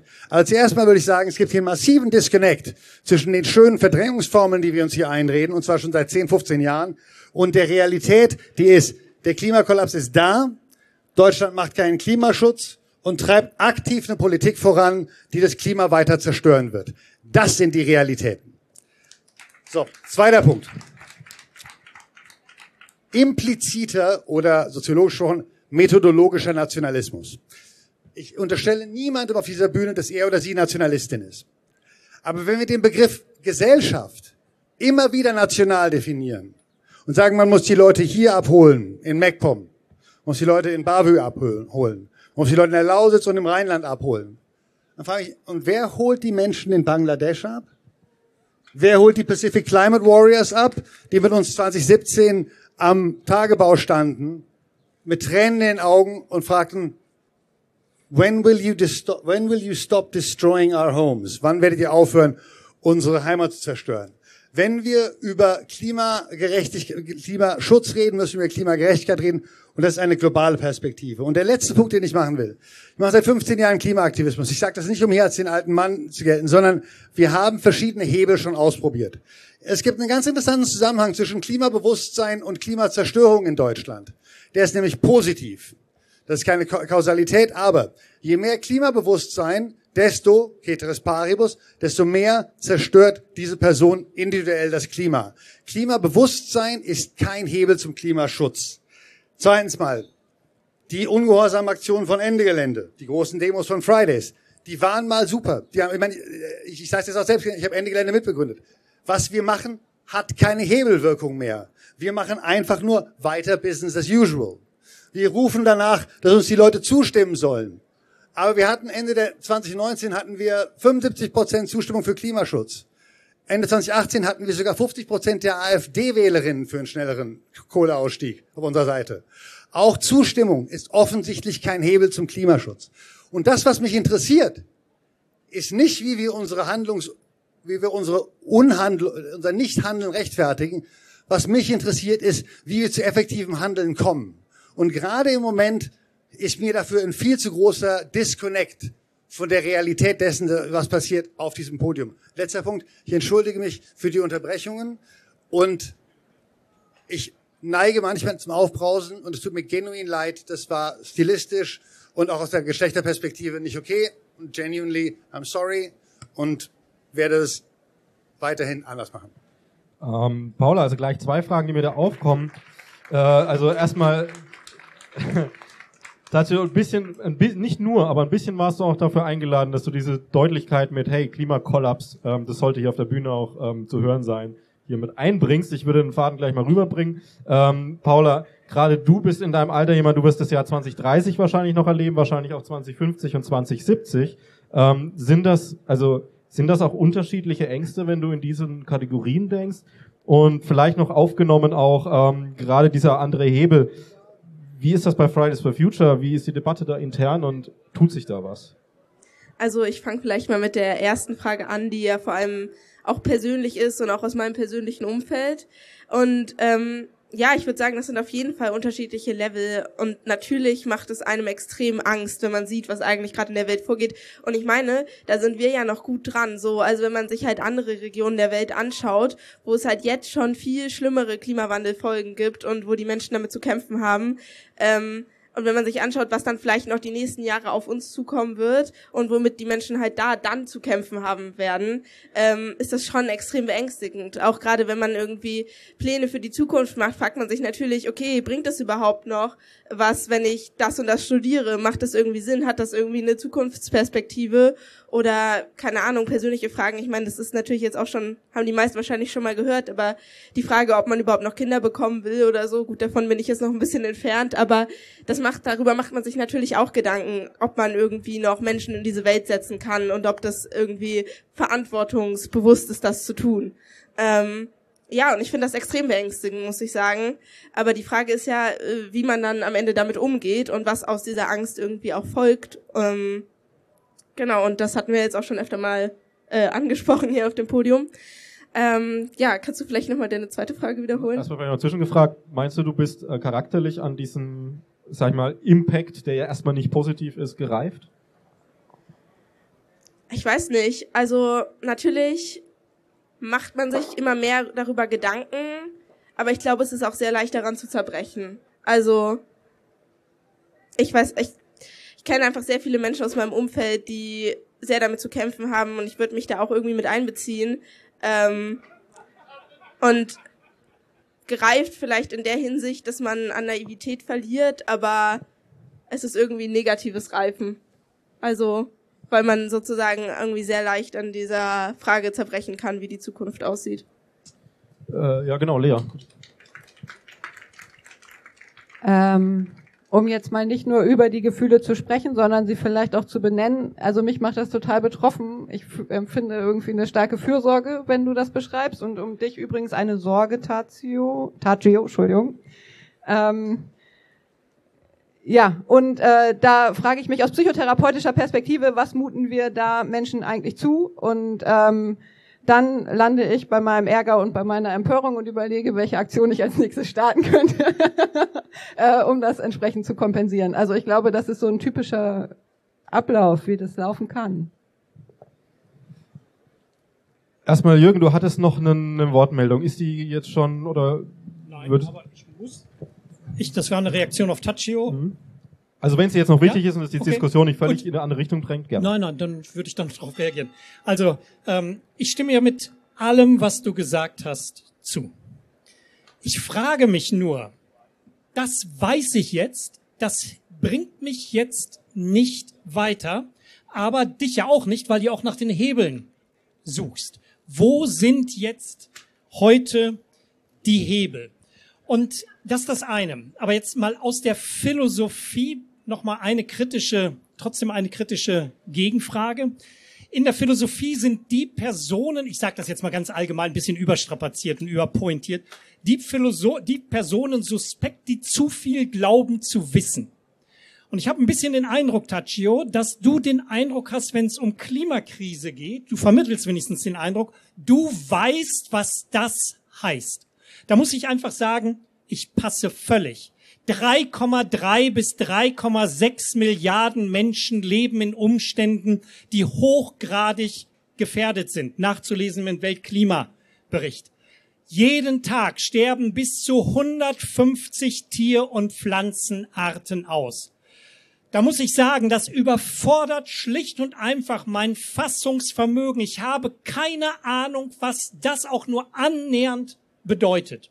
Und ich vermute, dass wir genau da ansetzen müssen, dass wir das nämlich, worüber wir alle reden, und zwar auch die, die viel von Klimakatastrophe reden, sich fragen müssen, haben wir verstanden, worüber wir reden? Das bekannt ist darum, weil es bekannt ist, noch lange nicht erkannt. Und welche Fähigkeiten benötigen wir, um da heranzukommen? Und deswegen müssen wir über sinnliche Erfahrungen sprechen, über sinnliche Wahrnehmung. Wir müssen uns selbst und andere Menschen helfen, uns heranzutasten. Und das geht nur über die Sinne, das zu annähernd eine Idee zu haben, worum geht es hier. Und das verlangt von uns allen, dass wir darüber nachdenken, welche, und darüber würde ich gerne in dieser Runde auch sprechen, welche Fähigkeiten wir benötigen. Und ich bin ja selbst auch Aktivist. Mir reicht es nicht mehr aus, ich sag mal, nur, nur Blockaden und anderes zu veranstalten, sondern also Whirlwind-Aktionen, die sind wichtig, das bestreite ich überhaupt nicht. Aber sie müssen ergänzt werden durch sogenanntes Community Organizing. Wir müssen uns alle und andere Menschen helfen, das verstehen und gemeinsam aushalten zu können. Sonst wird das nichts. Die Zeit müssen wir uns nehmen, selbst wenn unsere Zeit befristet ist. Ich, ich, ich möchte das hundertprozentig unterstützen. Äh, und ich sehe das auch so. Ich glaube nicht, dass wir weit auseinander sind, äh, äh, Tagio, und äh, von dem, wie, wie unsere Welt gerade aussieht. Aber die Frage ist für mich, ich habe so das Gefühl, da kommt immer, äh, alles ist falsch und alles ist nicht richtig. Du machst das jetzt seit 20 Jahren. Äh, was, das hat ja bisher jetzt noch nicht zum Erfolg geführt. Wobei ich glaube, das sind wichtige Bausteine, um zum Erfolg zu kommen. Ich glaube nämlich, wir brauchen ganz, ganz viele Ansätze und es geht nicht mit einer einzigen Lösung. Aber meine Frage wäre an dich ganz konkret. Was ist denn für dich die Lösung, wie es geht? Auf diese, also die Frage der Hebel ist eine, du hast mir gerade unterstellt, ich glaubte alles zu wissen. Ähm, ich weiß, dass ich manchmal eine performative Arroganz an den Tag lege, die das vermittelt.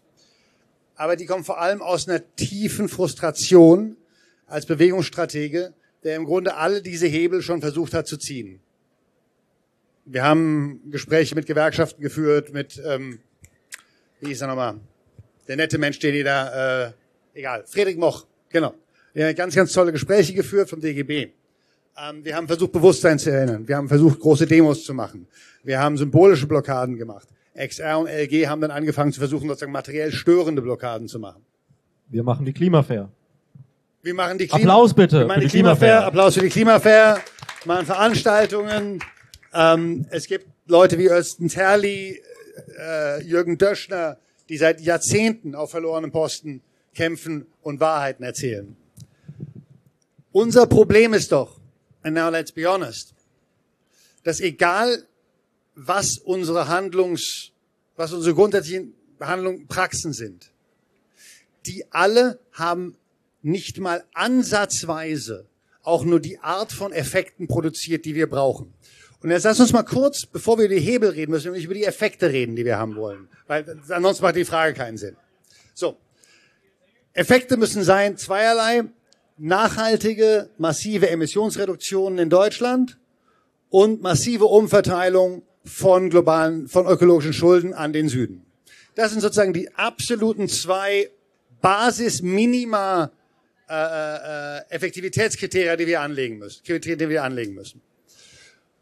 Und wir müssen leider sagen, dass nichts von dem, was wir bisher getan haben, an irgendeinem dieser beiden Kriterien was Relevantes bewegt hat.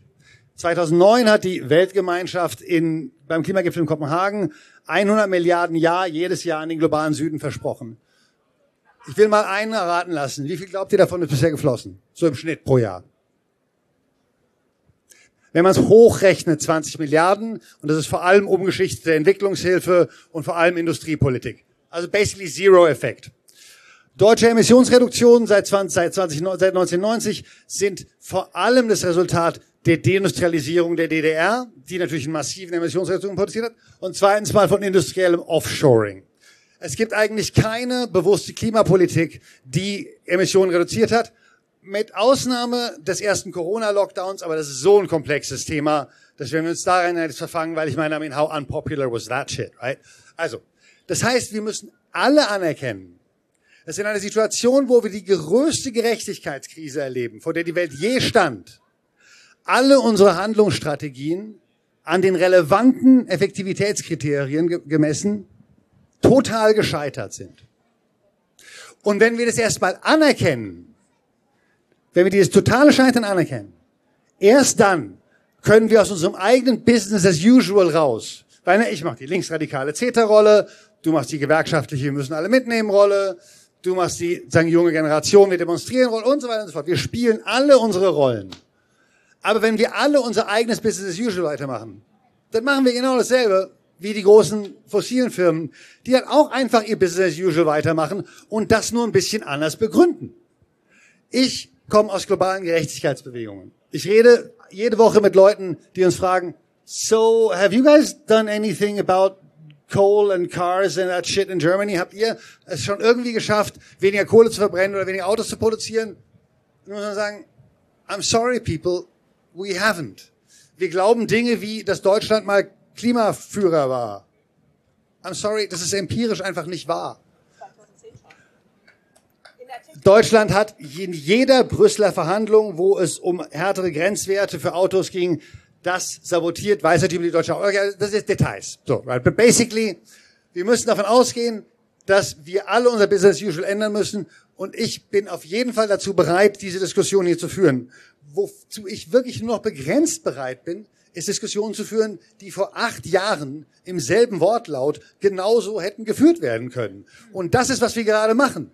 Und ich, ich, ich, ich bin, ich habe davon genug. Ich habe genug von Verdrängungsdiskursen, in denen wir uns einreden, dass es nicht so schlimm ist, dass wir schon was machen, nur ein bisschen mehr und dass wir alle total gute Ansätze und Ideen haben. Aber dann sag doch endlich, was du willst. Ich höre jetzt wieder, was ich, du alles ich, nicht ich, ich, willst. ich, ich bin für eine offene Diskussion. Okay, was ich will, ist, ich habe schon mehrfach gesagt, dass ich es für total legitim halte, halte, fossile Infrastrukturen friedlich zu sabotieren, weil die äh, Angriffe, Angriffe auf Menschen in der Zukunft darstellen. Das Bundesverfassungsgericht hat im April 2021 festgestellt, dass die Freiheitsrechte zukünftiger Generationen die Freiheitsrechte heutiger Rechtspersonen einschränken können. Das bedeutet also, dass im Sinne von Paragraph 32 Notwehr und im Rahmen von Paragraph 34 rechtfertigender Notstand die Klimabewegung und andere in der Lage sehen, eigentlich rechtlich legitimiert, fossile Infrastruktur friedlich zu sabotieren, nicht nur fünf Stunden zu blockieren, sondern tatsächlich außer Kraft zu setzen. Now, ich bin mir völlig bewusst, dass Sabotage oder friedliche Sabotage ist, das für viele Leute ein bisschen ein Problem ist. Aber zum Beispiel einfach mal den Alltag einer Gesellschaft stören. Das ist ja der Versuch, den die LG gemacht hat und daran auch natürlich legitimationsmäßig ein bisschen gescheitert ist, den Alltag einer Gesellschaft zu stören, deren Alltag die Welt zerstört, halte ich auch für einen richtigen Zugang. Wir könnten einfach auch mal aufhören zu sagen, dass die Grünen oder die SPD zu wählen oder auch die Linken oder irgendwas zum Klimaschutz beiträgt. Klimazerstörung ist interessanterweise relativ parteiunabhängig. Das heißt, ich habe nicht die Antworten.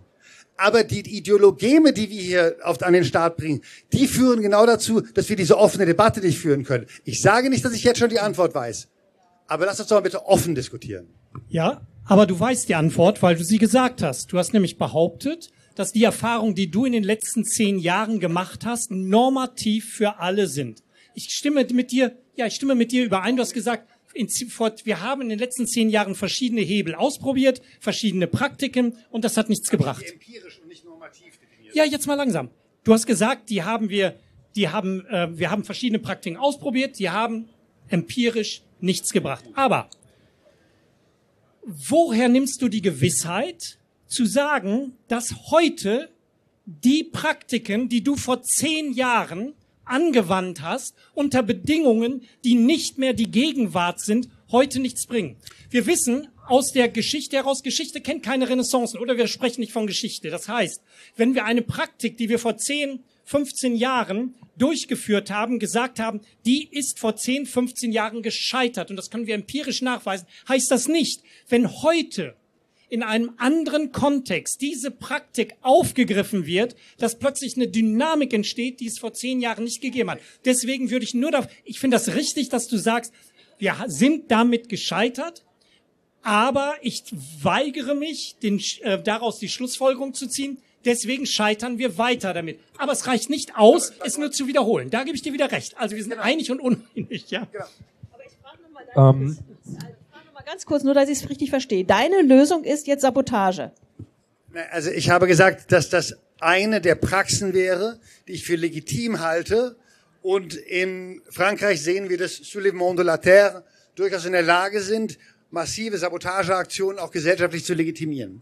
Zivile Ungehorsam, die Tradition, in der ich lange gearbeitet habe, besteht ja nicht nur darin, dass man die Regeln bricht oder wie ein Tagebau besetzt, sondern dass man auch monatelang dafür arbeitet, diese Aktion zu legitimieren.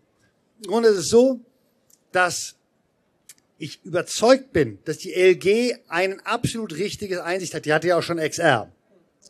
Nämlich, dass die Normalität, also da wir, die, da wir keine Änderung auf der politischen Ebene, keine ausreichende bisher erreichen können. Ich meine, gerade hat ein grüner Minister ein Wachstumsbeschleunigungs- oder wie heißt es, Wachstums, äh, wie heißt das neue Gesetz von Wachstums, Vertollungsgesetz oder wie auch immer. Wachstumsbeschleunigungsgesetz, Wachstumsermöglichungsgesetz. So, wir wissen alle, dass das Kernproblem äh, bei dem Klimawandel globales kapitalistisches Wirtschaftswachstum ist. Das Problem ist, dass wir in 150 Jahren antikapitalistischer Arbeit noch nicht wirklich herausgefunden haben, wie wir das Wirtschaftswachstum einstellen können. Aber interessanterweise hat der erste Corona-Lockdown etwas geschafft, was keine andere bewusste Policy in der Geschichte der Welt jemals erreicht hat, nämlich eine Year-on-Year -year gerechnet siebenprozentige Reduktion von Treibhausgasemissionen, und zwar global. Das ist ein empirisches Faktum, das wir, glaube ich, können wir jetzt mal kurz darauf einigen, weil ich weiß, ich sage ganz viele Sachen, die euch nerven, aber sozusagen, dass dieser Corona-Lockdown, der hat Emissionen reduziert. Der war mega unpopulär. Aber es bedeutet, dass Pause, den Pauseknopf beim Kapitalismus drücken, bisher unter dem, was, von dem, was wir wissen, die einzig beweisbare Policy ist, die dazu führen kann, dass klimarelevante Emissionsreduktionen ermöglicht werden.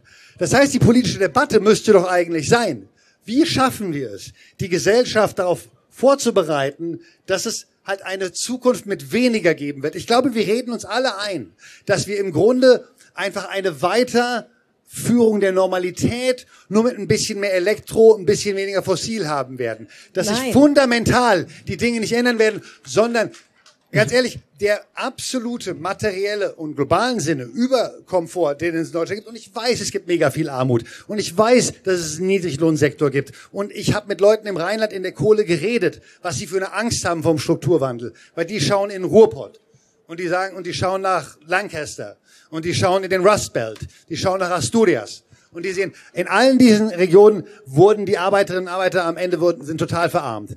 Ich verstehe alle diese Ängste.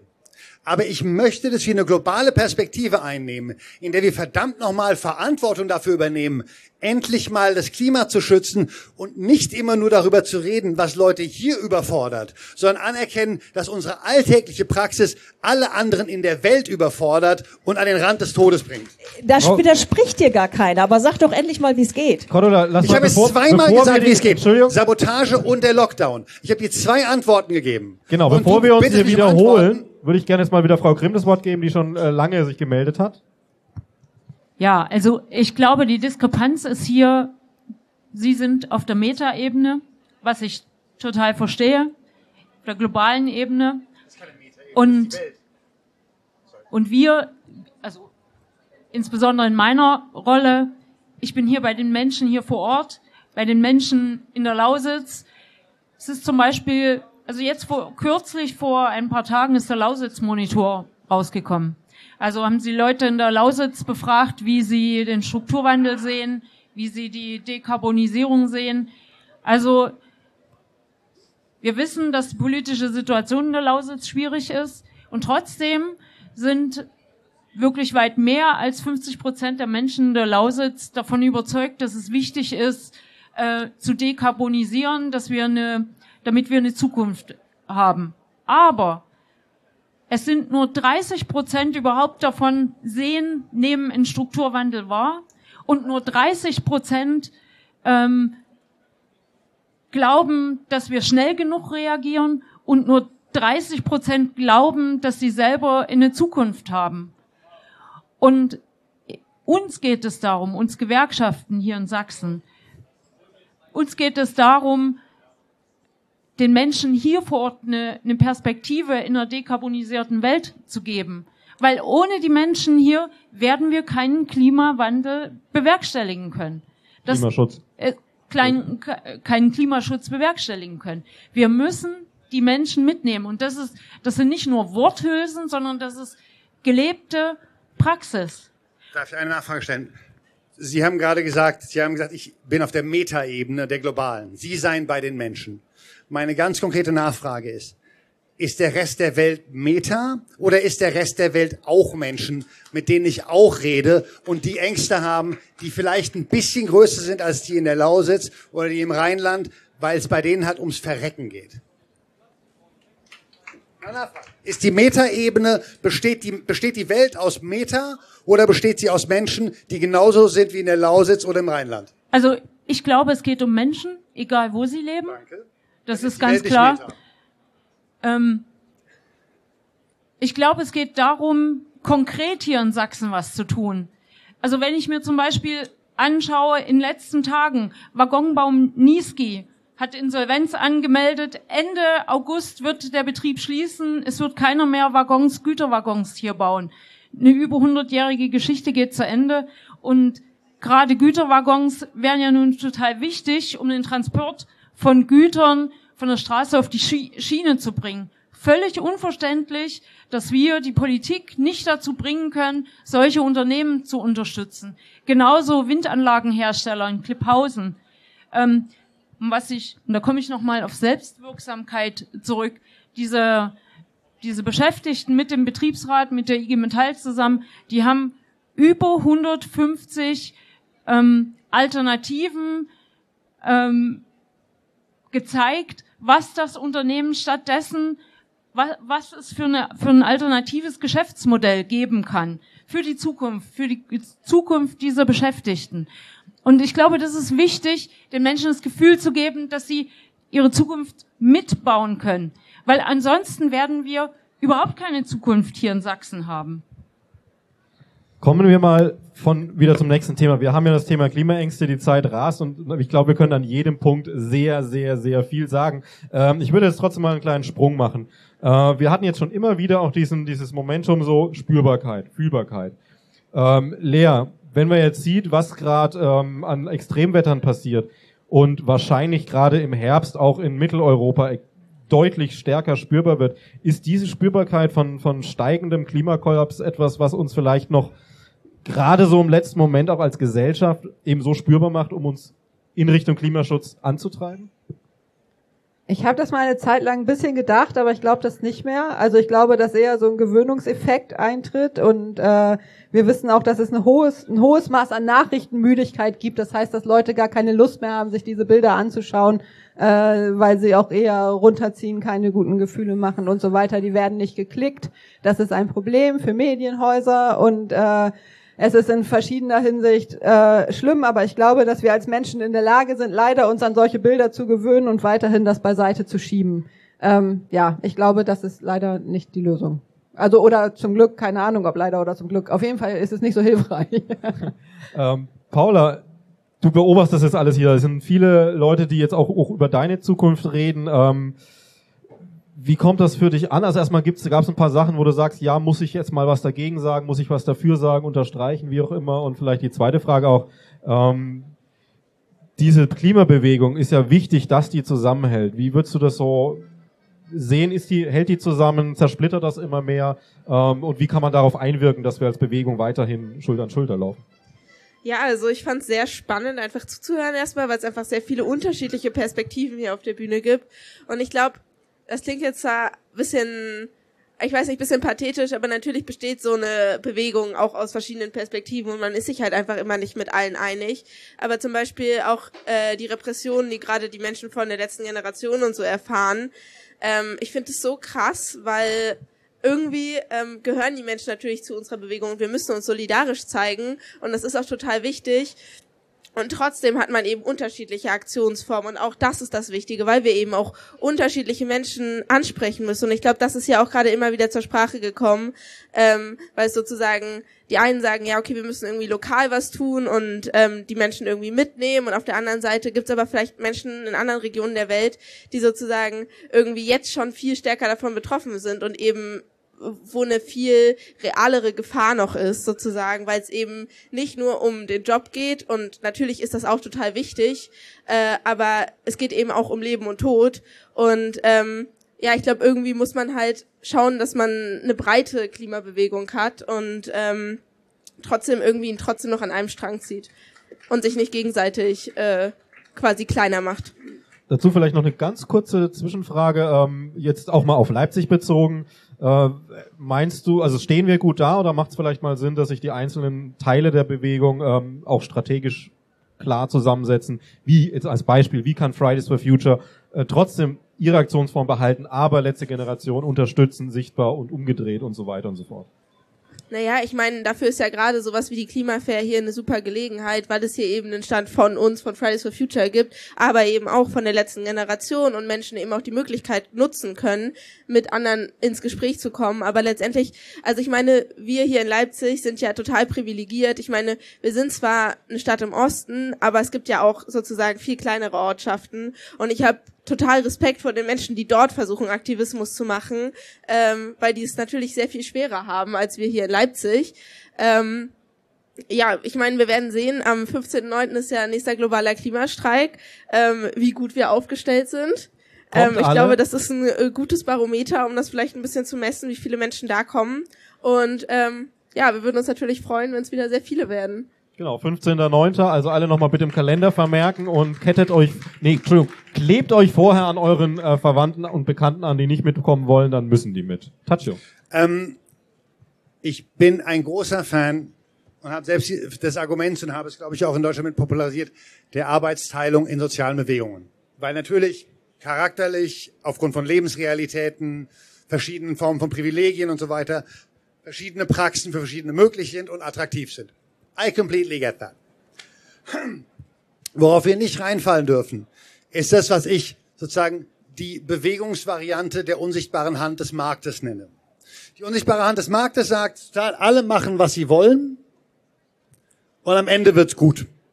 Es gibt bei Hegel auch die List der Vernunft. Alle bauen Scheiße und am Ende wird's vernünftig. Das ist so eine Art, und wie kennt es als demokratische List der Vernunft? Also wie die Bürgerinnenräte. Wir geben einfach ein super komplexes Thema, wo es gar keine materielle Kompromissmöglichkeit gibt, in so eine, so eine, so eine Konsensrunde rein und am Ende wird schon was Gutes bei rauskommen. Let's remind ourselves, dass das bisher noch bei keinem der gesellschaftlichen Großthemen, die in irgendwelchen Bürgerinnenräten oder großen Kommissionen verhandelt wurde, bisher so lief. Die Arbeitsteilung, auf die, die, die wir uns oft beziehen, die funktioniert hat, war die der Anti-Atom-Bewegung. Da gab es die großen Demos, da gab es die militanten Autonomen, da gab es die Postautonomen in der Mitte und so weiter und so fort. Das hat funktioniert. Diese Strategie ist schon in der Antikohle-Bewegung gescheitert, weil die GBCE, geführt von einem der cleversten Politstrategen der BRD, Michael Vassiliadis, deswegen dessen Partnerin jetzt den DGB leitet, ähm, uns halt einfach strategisch ausgedribbelt hat und die viel größere gesellschaftliche Basis, die die Kohle hatte, als Atom benutzt hat, um diese Strategie der Arbeitsteilung, wie sie hatten, auszuhebeln. Das heißt also, du fragst mich, warum weiß ich, dass bestimmte Dinge nicht funktionieren? Ich weiß es nicht. Ich gebe probabilistische Statements ab. Und da wir nicht sehr viel Zeit haben und nicht sehr viel Ressourcen haben, ist mir effizienter Aktivismus sehr, sehr wichtig. Trial and Error ist für die nächsten zehn Jahre leider keine Option mehr, sondern wir müssen uns ein bisschen überlegen, wie wir aus unseren eigenen Komfortzonen rauskommen und auch mal unsere eigene Effektivitätsfrage stellen. Ich kenne Kollegin Scully heißt sie auf Twitter, weiß gar nicht, wie sie heißt. Ähm, äh, Nana Grüding von Scientist Rebellion. Das ist eine Frau, die ihren wissenschaftlichen Karriere vollkommen aufs Spiel gesetzt hat. Ich hatte bei der Rosa-Luxemburg-Stiftung einen 3.700 Euro netto im Monat Job. Alter, war das geil. So, den habe ich auch geopfert, weil ich mir gedacht habe, nein, ich muss diesen Klimakampf so radikal führen können, wie es möglich ist. Ich werfe hier niemandem mit mangelndes, mangelnde Motivation vor. Aber ich lade uns alle ein, also du hast ja auch nach Lösungen gefragt, wir müssen viel weiter aus unseren Komfortzonen rauskommen, als wir es bisher getan haben. Denn wenn wir das nicht tun, dann zerstören wir die Möglichkeit von Komfortzonen für den Rest der Welt und langfristig auch für uns. Also erwarte ich von uns allen, dass wir uns fragen, okay, nicht nur, wie kann ich mal anders einkaufen, sondern wie kann ich mich fundamental zu den Regeln einer Normalität verhalten, die es für legitim erklärt, Autos zu bauen und nicht sie zu entwaffnen. In der es richtig Hier würde ich kurz ist, einen Punkt setzen, weil die Zeit rast. in der es richtig ist, ein Kohlekraftwerk zu bauen und nicht es zu sabotieren. Das ist eine wahnsinnige Realität. Wenn wir nicht anfangen, weiter mit deren Regeln zu brechen, dann sind wir einfach Teil der Zerstörung. Punkt. Jetzt hatten wir, glaube ich, die Reihenfolge Cordula, Paula, Lea, richtig? Ähm, ich habe noch ein paar Fragen, die mir auch wirklich wichtig sind, die jetzt nicht genau hier reinpassen. Bitte haltet euch kurz. Ich mache es ganz kurz. Ähm, wir unterstützen sehr die Aktionen der letzten Generation, XR und ich weiß nicht was. Also wir sind da überhaupt nicht gegen. Und ich könnte mir auch, ich habe auch manches Mal gedacht, eigentlich müsste es in Bezug auf das Klima weltweit so einen Lockdown geben, wie wir ihn zu Corona hatten. Aber wir sind Gott sei Dank in einer Demokratie und ich hoffe auch, dass sich daran nichts in Deutschland ändert. Und dann müssen wir doch immer gucken, was machbar ist. Und wir sind, wenn wir die Umfragen haben, dann kriegen wir die Leute momentan nicht in einen Lockdown zugunsten des Klimas. Und das ist doch einfach der Fakt. Ich kann doch viel philosophieren, was wir müssten. Ja, wir sind da, glaube ich, zu der, zu einer Analyse, wie die Welt aussieht und wie wir mit der, in, in der, mit der Klimagerechtigkeit umgehen, sind wir, glaube ich, verdammt nah. Aber die Frage ist doch immer, was machbar ist. Menschenrechte und Demokratie. Kurze Nachfrage. Darf Demokratie entscheiden, für den eigenen Lebensstandard andere umzubringen? Antwort ist nein. Darauf gibt, deswegen gibt es nämlich Menschenrechte. Dürft ihr Heten, äh, sorry, dürft ihr Heten, dürfen die Heten unter euch entscheiden, dass wir Queers unter euch keine Bürgerinnenrechte mehr haben? Nein, das dürft ihr auch nicht mehrheitlich Ja, entscheiden. wir- trotzdem würde ich jetzt das Wort an Paula geben. Ja, ich würde gerne noch was zu meiner, zu dem, was ich eben gesagt habe, hinzufügen. Und zwar äh, meinte ich ja, dass es wichtig ist, eine Klimabewegung zu haben, wo es eben auch verschiedene Perspektiven, verschiedene Aktionsformen und so weiter gibt. Aber ich glaube, was sich durchziehen sollte, ist eine Systemkritik, dass wir quasi erkennen müssen, äh, dass eine Systemkritik wichtig ist, um den Klimawandel zu bekämpfen. Quasi eine Kritik am kapitalistischen System. Ähm, ja, das wollte ich einfach nur noch hinzufügen, dass das etwas ist, was irgendwie alle verbinden sollte und was bei quasi allen diesen Akteuren Teil der Agenda sein sollte. Kannst du das konkretisieren? Naja, dass sozusagen ähm, Menschen erkennen, dass äh, es nichts hilft am individuellen Konsumverhalten, jetzt einfach nur was zu ändern, sondern dass quasi das System das Problem ist. Und das hatte ich ja eben schon auch beleuchtet, dass man quasi äh, auf die Politik zugehen muss und das aber quasi das Teil aller dieser äh, Gruppen ist. Macht's das besser? Äh, Lea. Ja, also ich finde die Strategiediskussionen hier alle ziemlich interessant. Ich habe aufmerksam gefolgt äh, bei einigen, also ich fand das wirklich auch bereichernd. Und gleichzeitig saß ich hier irgendwie und habe mich gefragt, was ist der Nutzen für die Menschen, die hier zuhören, weil hier ziemlich viele zuhören? Und wie können die jetzt damit irgendwie weitergehen und was damit machen?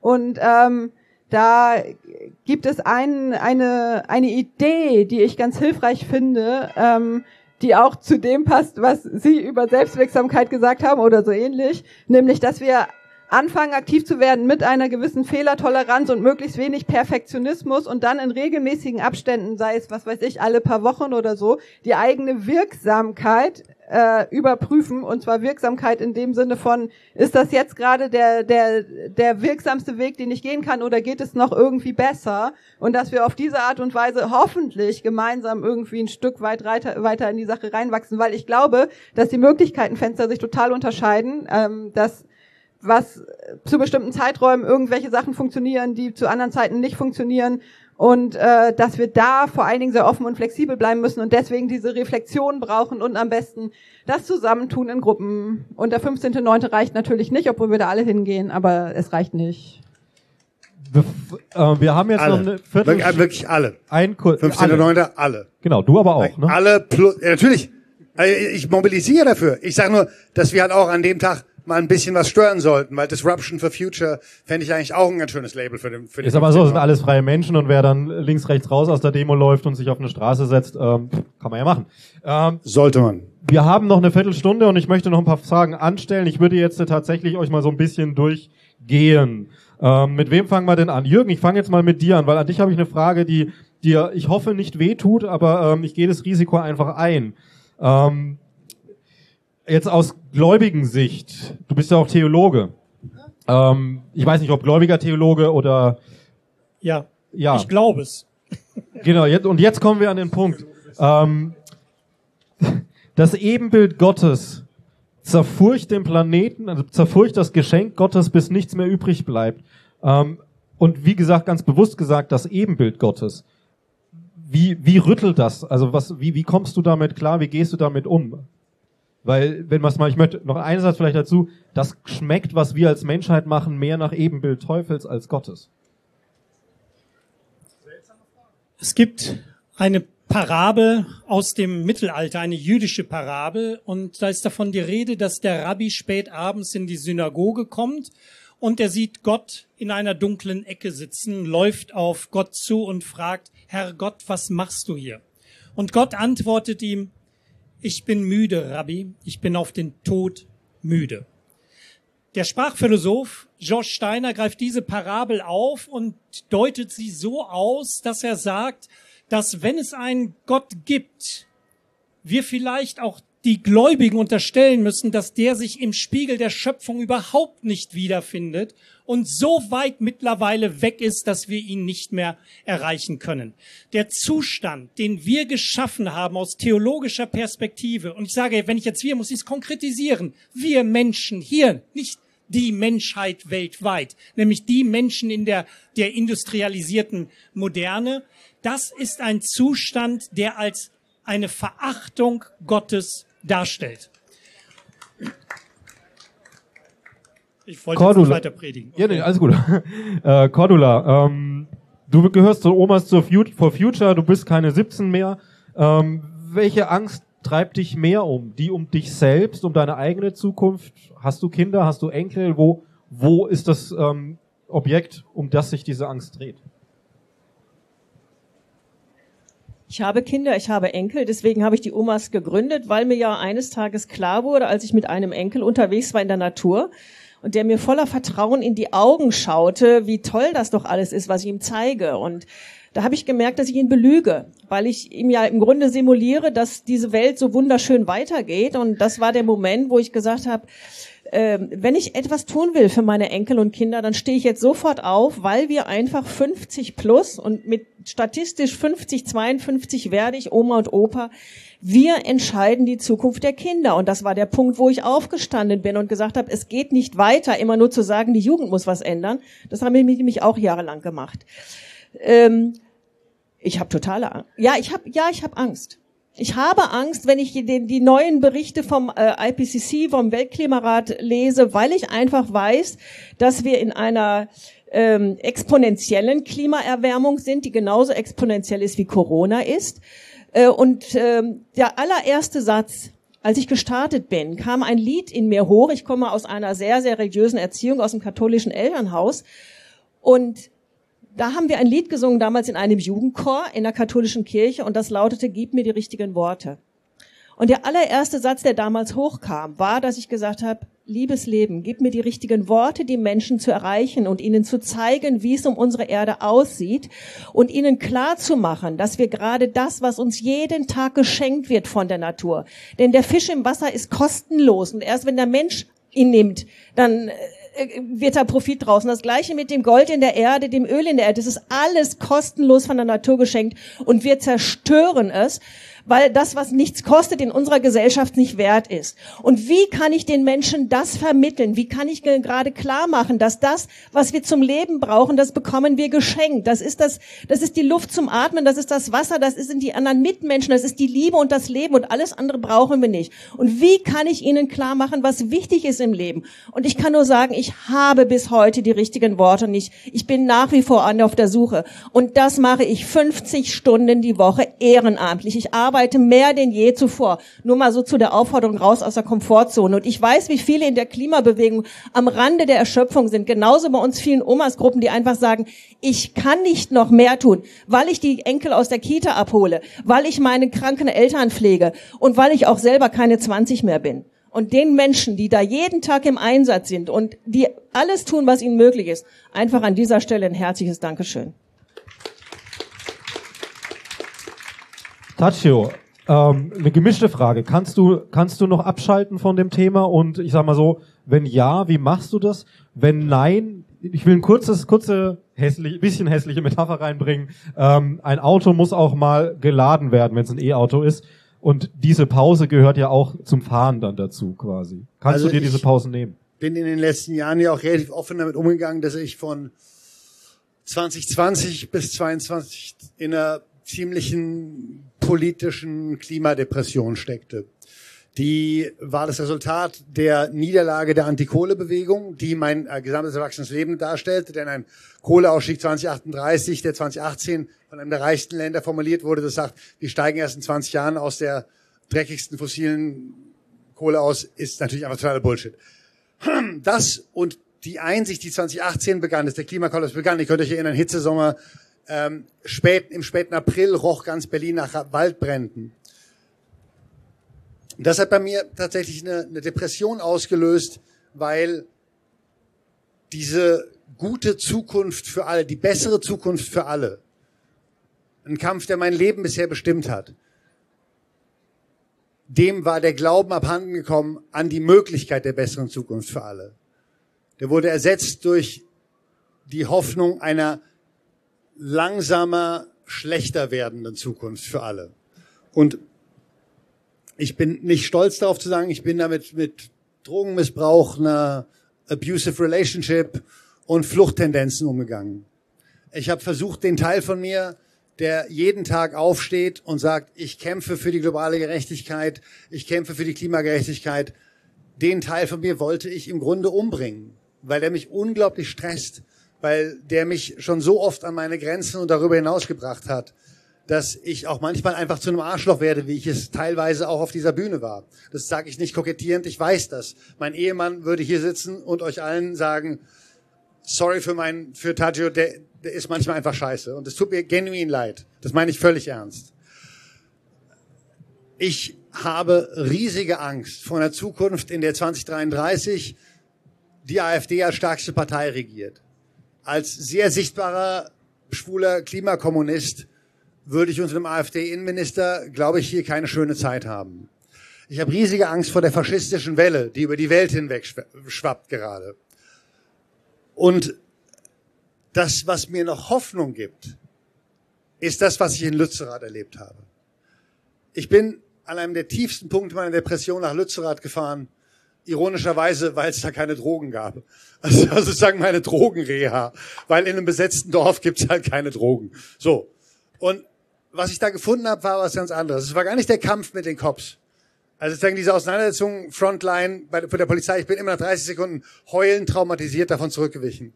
Was mir da Kraft gegeben hat, war die Gemeinschaft der Leute in diesem besetzten Haus. Wir waren im letzten besetzten Steinhaus in Lützerath. Und am Abend vor der Räumung, als die gesamten Räumfahrzeuge vor uns standen, wir wussten, nächsten Morgen werden wir geräumt, standen wir da und sagten, gibt es gerade irgendeinen anderen Ort auf der Welt, wo wir lieber sein würden? Und wir sagten alle, nein.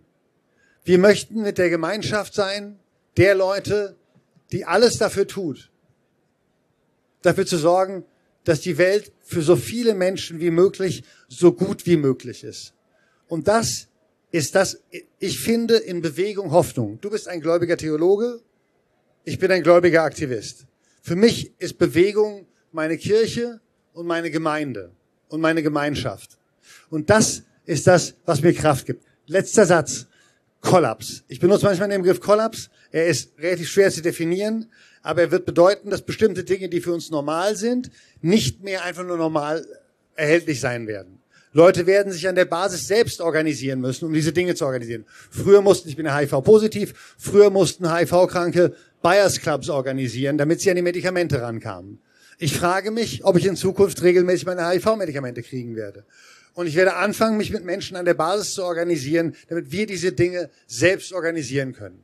Und die große Frage, die ich mir stelle, werden wir das solidarisch und gerecht tun oder werden wir es nach widerlich exklusiven nationalpatriotischen Prinzipien machen?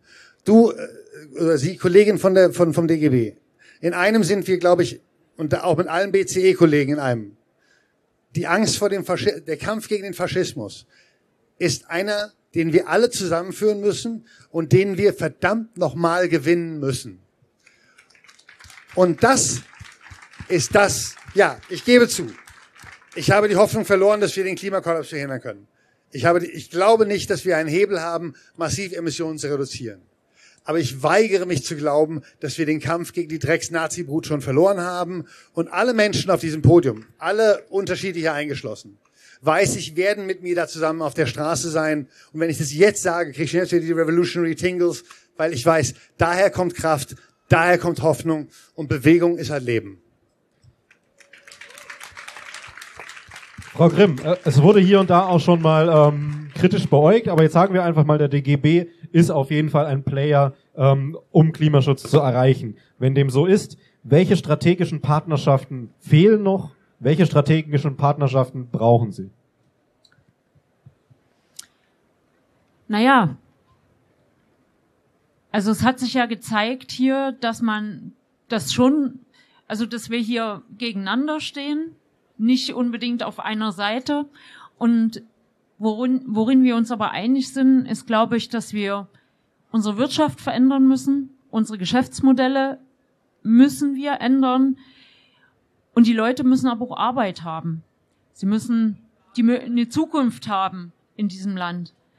Und ich glaube, was wirklich fehlt, ist, dass wir tatsächlich nicht strategisch zusammenarbeiten. Die Gewerkschaften sind Teil des, der Veränderung. Wir sind demokratische Partner in diesem Land, die positive Veränderungen wollen. Und was mir an der Stelle tatsächlich auch Hoffnung macht, ist, ähm, wir haben in unseren Satzungen seit 1945, in den Satzungen der Gewerkschaften in, in der Bundesrepublik stehen, unser Ziel ist die Demokratisierung der Wirtschaft. Ich glaube, dass das im Moment der einzige Weg ist, den Kapitalismus zu zähmen, nämlich ihn zu demokratisieren, Menschen zu befähigen, im Unternehmen mitzureden, die Wertschöpfungskette zu beeinflussen, in die Zukunft zu blicken. Das ist aus heutiger Sicht die einzige Möglichkeit. Und ich bin auch sicher, dass es möglich ist, weil wir sehen es gerade in den Unternehmen, die vom, von der Dekarbonisierung wirklich betroffen sind. Die Betriebsräte, die Gewerkschaften, die Gewerkschaftsmitglieder, wir sind ja auch keine keine Organisation, die irgendwie oben stehen über allen, die für andere bestimmen, sondern unsere Organisationen bestehen ja aus Menschen, aus Mitgliedern, aus Handelnden, Handelnden in, in den Betrieben. Mir macht Hoffnung, dass es so viel Ideen in unseren, äh, in den Gewerkschaften, in den Betrieben gibt, die Dinge zu verändern. Ich glaube, das ist möglich. Aber es ist nicht möglich, wenn man so, ähm, wie soll ich das sagen, so in, in, in die Ecke gestellt wird, man würde, wir wollten die, die, ähm, wir sehen die, die Zeichen der Veränderung nicht. Das ist ja gar nicht wahr. Keine, Diskus keine, keine Diskussion mehr. Ähm, Tachio bleibt auf jeden Fall heute über Nacht in Leipzig. Sie sind ja auch da, vielleicht einfach ein Bierchen am Stand. Es gibt bestimmt auch jemand, der Mediator spielt. Und ich sehe da Potenzial. Ähm, Lea, können wir das, können wir das morgen machen, länger nicht heute? Ich glaube, das wäre ähm, zu viel für mich. Nee, eine Frage an dich. Mir wurde ein Zettel zugesteckt und zwar wieder äh, mit dem Stichwort Wut empowered. Wut holt uns raus aus der Lethargie. Das macht für mich auch alles Sinn. Und Wut verbindet. Das macht zwar irgendwie Sinn, da denke ich aber dann wieder an die, äh, an den Wutbürger und so weiter und so fort. Ähm, magst du das nochmal irgendwie aufnehmen, wie das vielleicht für uns auch nützlich sein kann? Die Wut, die Empörung, wie sie vielleicht auch verbinden kann. Ähm. Wurde mir ich bin von der Frage ein bisschen überrumpelt. Ähm, Wut ist deswegen gut, weil es die handlungsleitendste Emotion ist. Das heißt, das ist das, was uns am ehesten dazu bringt, aktiv zu werden. Das ist das, was wir im Klimakontext brauchen. Deswegen ist Wut und Ärger auf jeden Fall was, wo wir auch mal hinfühlen können, wo wir mal gucken können, was empört uns eigentlich. Und wenn wir dann was finden, wo wir am besten in einer Gemeinschaft uns einbringen, dann kann das eine unglaubliche empowernde und äh, stärkende Wirkung haben. Ähm, Genau. Was mich lange Zeit sehr empört hat, waren zum Beispiel die psychologischen und psychotherapeutischen Berufsverbände, die das Thema für sich abgelehnt haben. Das hat mich furchtbar aufgeregt über mehrere Jahre. Wir haben da immer wieder nachgefragt, immer wieder Druck gemacht. Und am Ende hat das dazu geführt, dass sie das jetzt auf der Agenda haben, was bestimmt nicht nur daran lag, aber vielleicht ein Punkt war. Und ich glaube, dass Wut und Ärger uns manchmal auch das nötige Durchhaltevermögen geben kann und uns eine gewisse Authentizität verleiht. Das merke ich ja schon mal meinen Kindern. Wenn ich mich über was ehrlich aufrege, bin ich glaubwürdiger, als wenn ich irgendwie probiere aus irgendwelchen sachlichen Gedanken da Sachen umzusetzen. Also ich glaube, äh, lasst uns mal hinfühlen, was uns bei der ganzen Klimasache wirklich wütend macht und dann das irgendwie ins Handeln bringen. Und ich glaube, dann sind wir ganz gut Kurz dabei. Nach, nachgefragt, vielleicht auch die nötige Vehemenz? Ja, ich glaube, genau, das, das kann ich dazu gut ergänzen, weil ich glaube, dass Wut auch hilfreich ist, dass wir ähm, Ängste überwinden, dass wir in bestimmten Punkten mutiger werden und äh, das, was ist, was wir brauchen, weil es zentral auch darum geht, Machtfragen zu stellen, alte Kommunikationsmuster, alte Hierarchien in Frage zu stellen, uns vielleicht auch mal einzumischen, äh, wenn Sachen ungerecht laufen und so weiter und dafür brauchen wir es auch. Wir brauchen auch Mut und äh, wir können über uns hinauswachsen. Das ist vielleicht eine gute Nachricht, aber es äh, ist eben auch schwer, ne? Das ist auch die Wahrheit. Das ist, äh, wir brauchen langen Atem. Eigentlich hätte ich jetzt gesagt, wir sind schon über der Zeit und ähm, Paula, du bist die Generation, die das am meisten betrifft. Ähm, du darfst jetzt nochmal frei reden. Würde ich auch sagen, machen wir so. Jetzt wurde aber gesagt, irgendwie, es fehlt noch jemand fürs nächste Podium. Wir haben jetzt ein bisschen mehr Zeit. Deswegen würde ich dir jetzt erstmal das letzte Wort übergeben und dann ans Publikum gerichtet noch ein oder zwei Publikumsfragen zulassen. Das heißt aber, dass Sie bitte hier vorkommen und ins Mikrofon die Frage sprechen. Und die Zeit haben Sie jetzt, während Paula noch spricht, sich das zu, ne, keine Statements, keine fünf Fragen hintereinander, eine knackige Frage. Ähm, Moderationsvorschlag, können Sie die Fragen vorher mit dir absprechen vielleicht? Nee. Bisschen spannend muss es bleiben. Okay, äh, ich habe gehört, ich habe jetzt das letzte Wort. Ähm, also ich würde mich dem anschließen, was Lea eigentlich vorhin schon gesagt hat. Ich fand es eine mega spannende Diskussion auf jeden Fall, weil ähm, so viele verschiedene Perspektiven eben auch dabei waren. Ähm, ja, ich kann nur sagen, also ich glaube auch, dass Wut extrem empowernd sein kann, gerade auch in Situationen wie Lützerath, ähm, was was glaube ich, was ist, was mega schade ist, dass es diesen Ort nicht mehr gibt, weil es halt auch ein riesiger Safe Space war, der irgendwie kaputt gemacht wurde. Ähm, aber ich glaube, es ist wichtig, sich irgendwie in dieser Welt immer wieder diese Safe Spaces zu schaffen, wo man irgendwie diese Wut auch teilen kann mit anderen Menschen und sich quasi gegenseitig empowern kann und irgendwie auch mit dieser Angst, über die wir ja heute auch gesprochen haben, irgendwie Wege findet, damit umzugehen und die in sozusagen etwas Produktives zu verwandeln. Ähm, ja, und ich glaube, ich würde mir irgendwie wünschen, dass ähm, ja nicht nur meine Generation quasi irgendwie die Verantwortung hat, was aus ihrer Zukunft zu machen, sondern dass sich irgendwie andere Generationen auch mit einbringen und ähm, man erkennt, dass irgendwie Aktivismus auch sehr anstrengend sein kann und es quasi auch irgendwie ich meine, man wird immer wieder damit konfrontiert, dass äh, die junge Generation ja nichts macht, nicht arbeiten geht und pipapo. Ähm, und ich glaube, das sind Sachen, auf die ich persönlich sehr allergisch reagiere. Und ich glaube, ich würde mir einfach wünschen, dass äh, Menschen irgendwie anerkennen, äh, was unsere Generation gerade macht und äh, das irgendwie wertschätzen und sich damit anschließen. Das wäre mega schön. Und äh, deswegen nochmal die Erinnerung, dass am 15.09. globaler Klimastreik ist. Und ähm, ja, wir bereiten den in Leipzig jetzt schon seit, ich glaube, drei Monaten vor und ähm, stecken da mega viel Arbeit rein. Und ähm, ja, ich würde mich sehr freuen, oder wir alle, glaube ich, äh, wenn wir uns dann am 15.09. um 15 Uhr auf dem Augustusplatz in Leipzig sehen. Ähm, das wäre sehr, sehr schön. Und ähm, wenn noch Gesprächsbedarf besteht, wir haben da hinten auch einen Stand mit so einem grünen Zelt, ähm, können Menschen auch gerne noch dahin kommen und sich mit uns austauschen. Wir haben ganz viele Plakate und Infomaterial und Sticker dabei. Äh, also holt euch gerne noch was ab und äh, das wird schon alles irgendwie. Hashtag Disruption for Future. Kommt schon Publikumsfragen. Ich würde ans. Ah ja, kommt schon jemand? Sehr gut.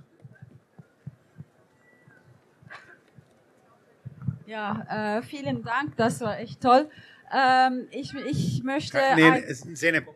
Ja, reinreden. Ich möchte. Ich habe eine Frage.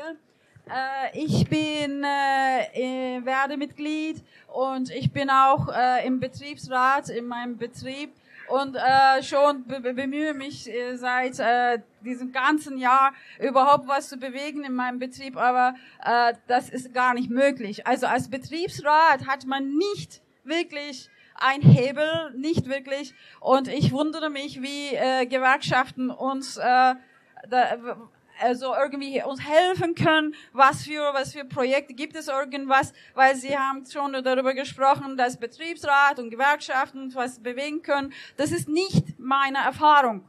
Und äh, ich bin sehr frustriert. Und ich möchte fragen, was eine Gewerkschaften da äh, vorhaben in dieser Klimakrise. Vielen Dank.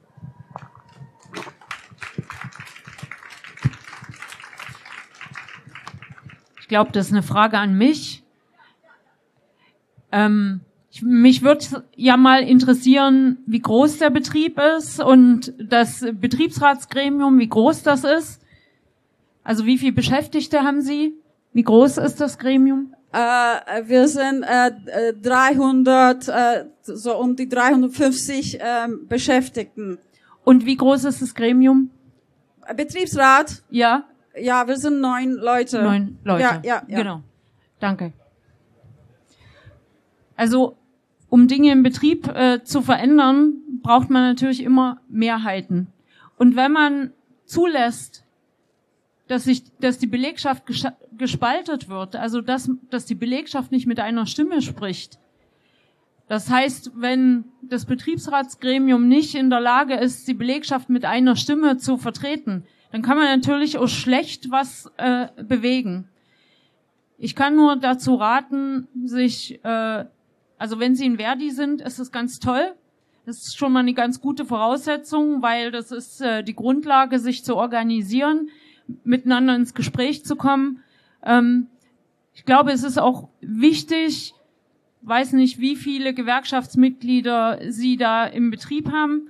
Ähm, wenn also die Belegschaft sehr schwach organisiert ist, dann hat man natürlich nur eine kleine Gruppe, mit denen man überhaupt was bewegen kann, mit denen man auch miteinander was besprechen kann. Und die Frage ist, es ist immer eine, eine Machtfrage. Also ist, sind die Gewerkschaften in einem Betrieb stark? Sind sie stark organisiert? Spricht der Betriebsrat mit einer Stimme? Dann kann man was ähm, bewegen. Und dann ist es auch sehr leicht, den Arbeitgeber zu überzeugen, weil wir sind viel mehr als der Arbeitgeber. Wir haben die Macht. Aber wenn wir uns spalten lassen, dann werden wir nichts bewegen können. Und ich kann total verstehen, dass das frustrierend ist. Ich bin selber Betriebsrätin gewesen, bin, hab, hab selber ein Gremium gehabt, bin Betriebsratsvorsitzende ähm, gewesen. Ich weiß, wie schwer das ist, dagegen anzukämpfen, dass, dass die Belegschaft ähm, sich nicht spalten lässt. Weil der, ähm, viele Arbeitgeber versuchen das natürlich. Uneinigkeit führt dazu zu keiner Handlungsfähigkeit. Das ist ganz klar. Ich glaube, man muss eine Strategie haben, wie spricht man mit einer Stimme, dann kommt man auch voran. Und ich kann nur raten, lasst euch beraten von Verdi mit dem zuständigen Sekretär. Wir können auch dann nochmal sprechen hinter der Bühne. Gut, es geht jetzt gleich weiter mit dem nächsten Podium. Eine kurze Frage ist noch hier ähm, und dann aber auch bitte mit einer kurzen Antwort und dann gibt's eine kurze Abmoderation und dann gibt's wieder eine lange Gesprächsrunde.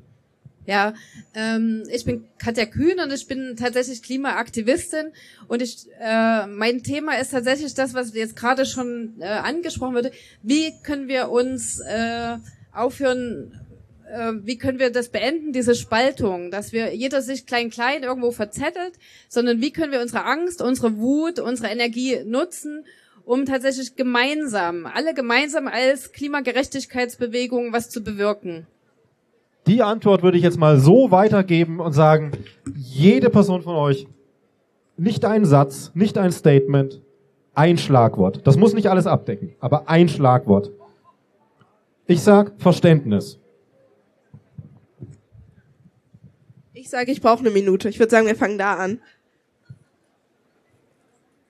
Disruption for Future am 15.09. Massenhaft im ganzen Land. Gemeinsames Ziel, diverse Praktiken. Miteinander ständig im Gespräch bleiben und im Austausch. Ich würde sagen, dabei sein. Nicht auf dem Sofa sitzen bleiben. Empathie, Mut und Ärger. Äh, Solidarität und Kommunikation. Dann herzlichen Dank an Tazio Müller,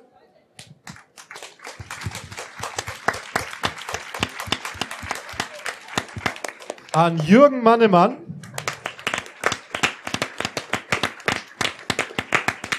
An Cordula Weimann. An Manuela Grimm. An Lea Dom. Und an Paula und die Bewegung, die uns erst hierher gebracht hat. Fridays for Future.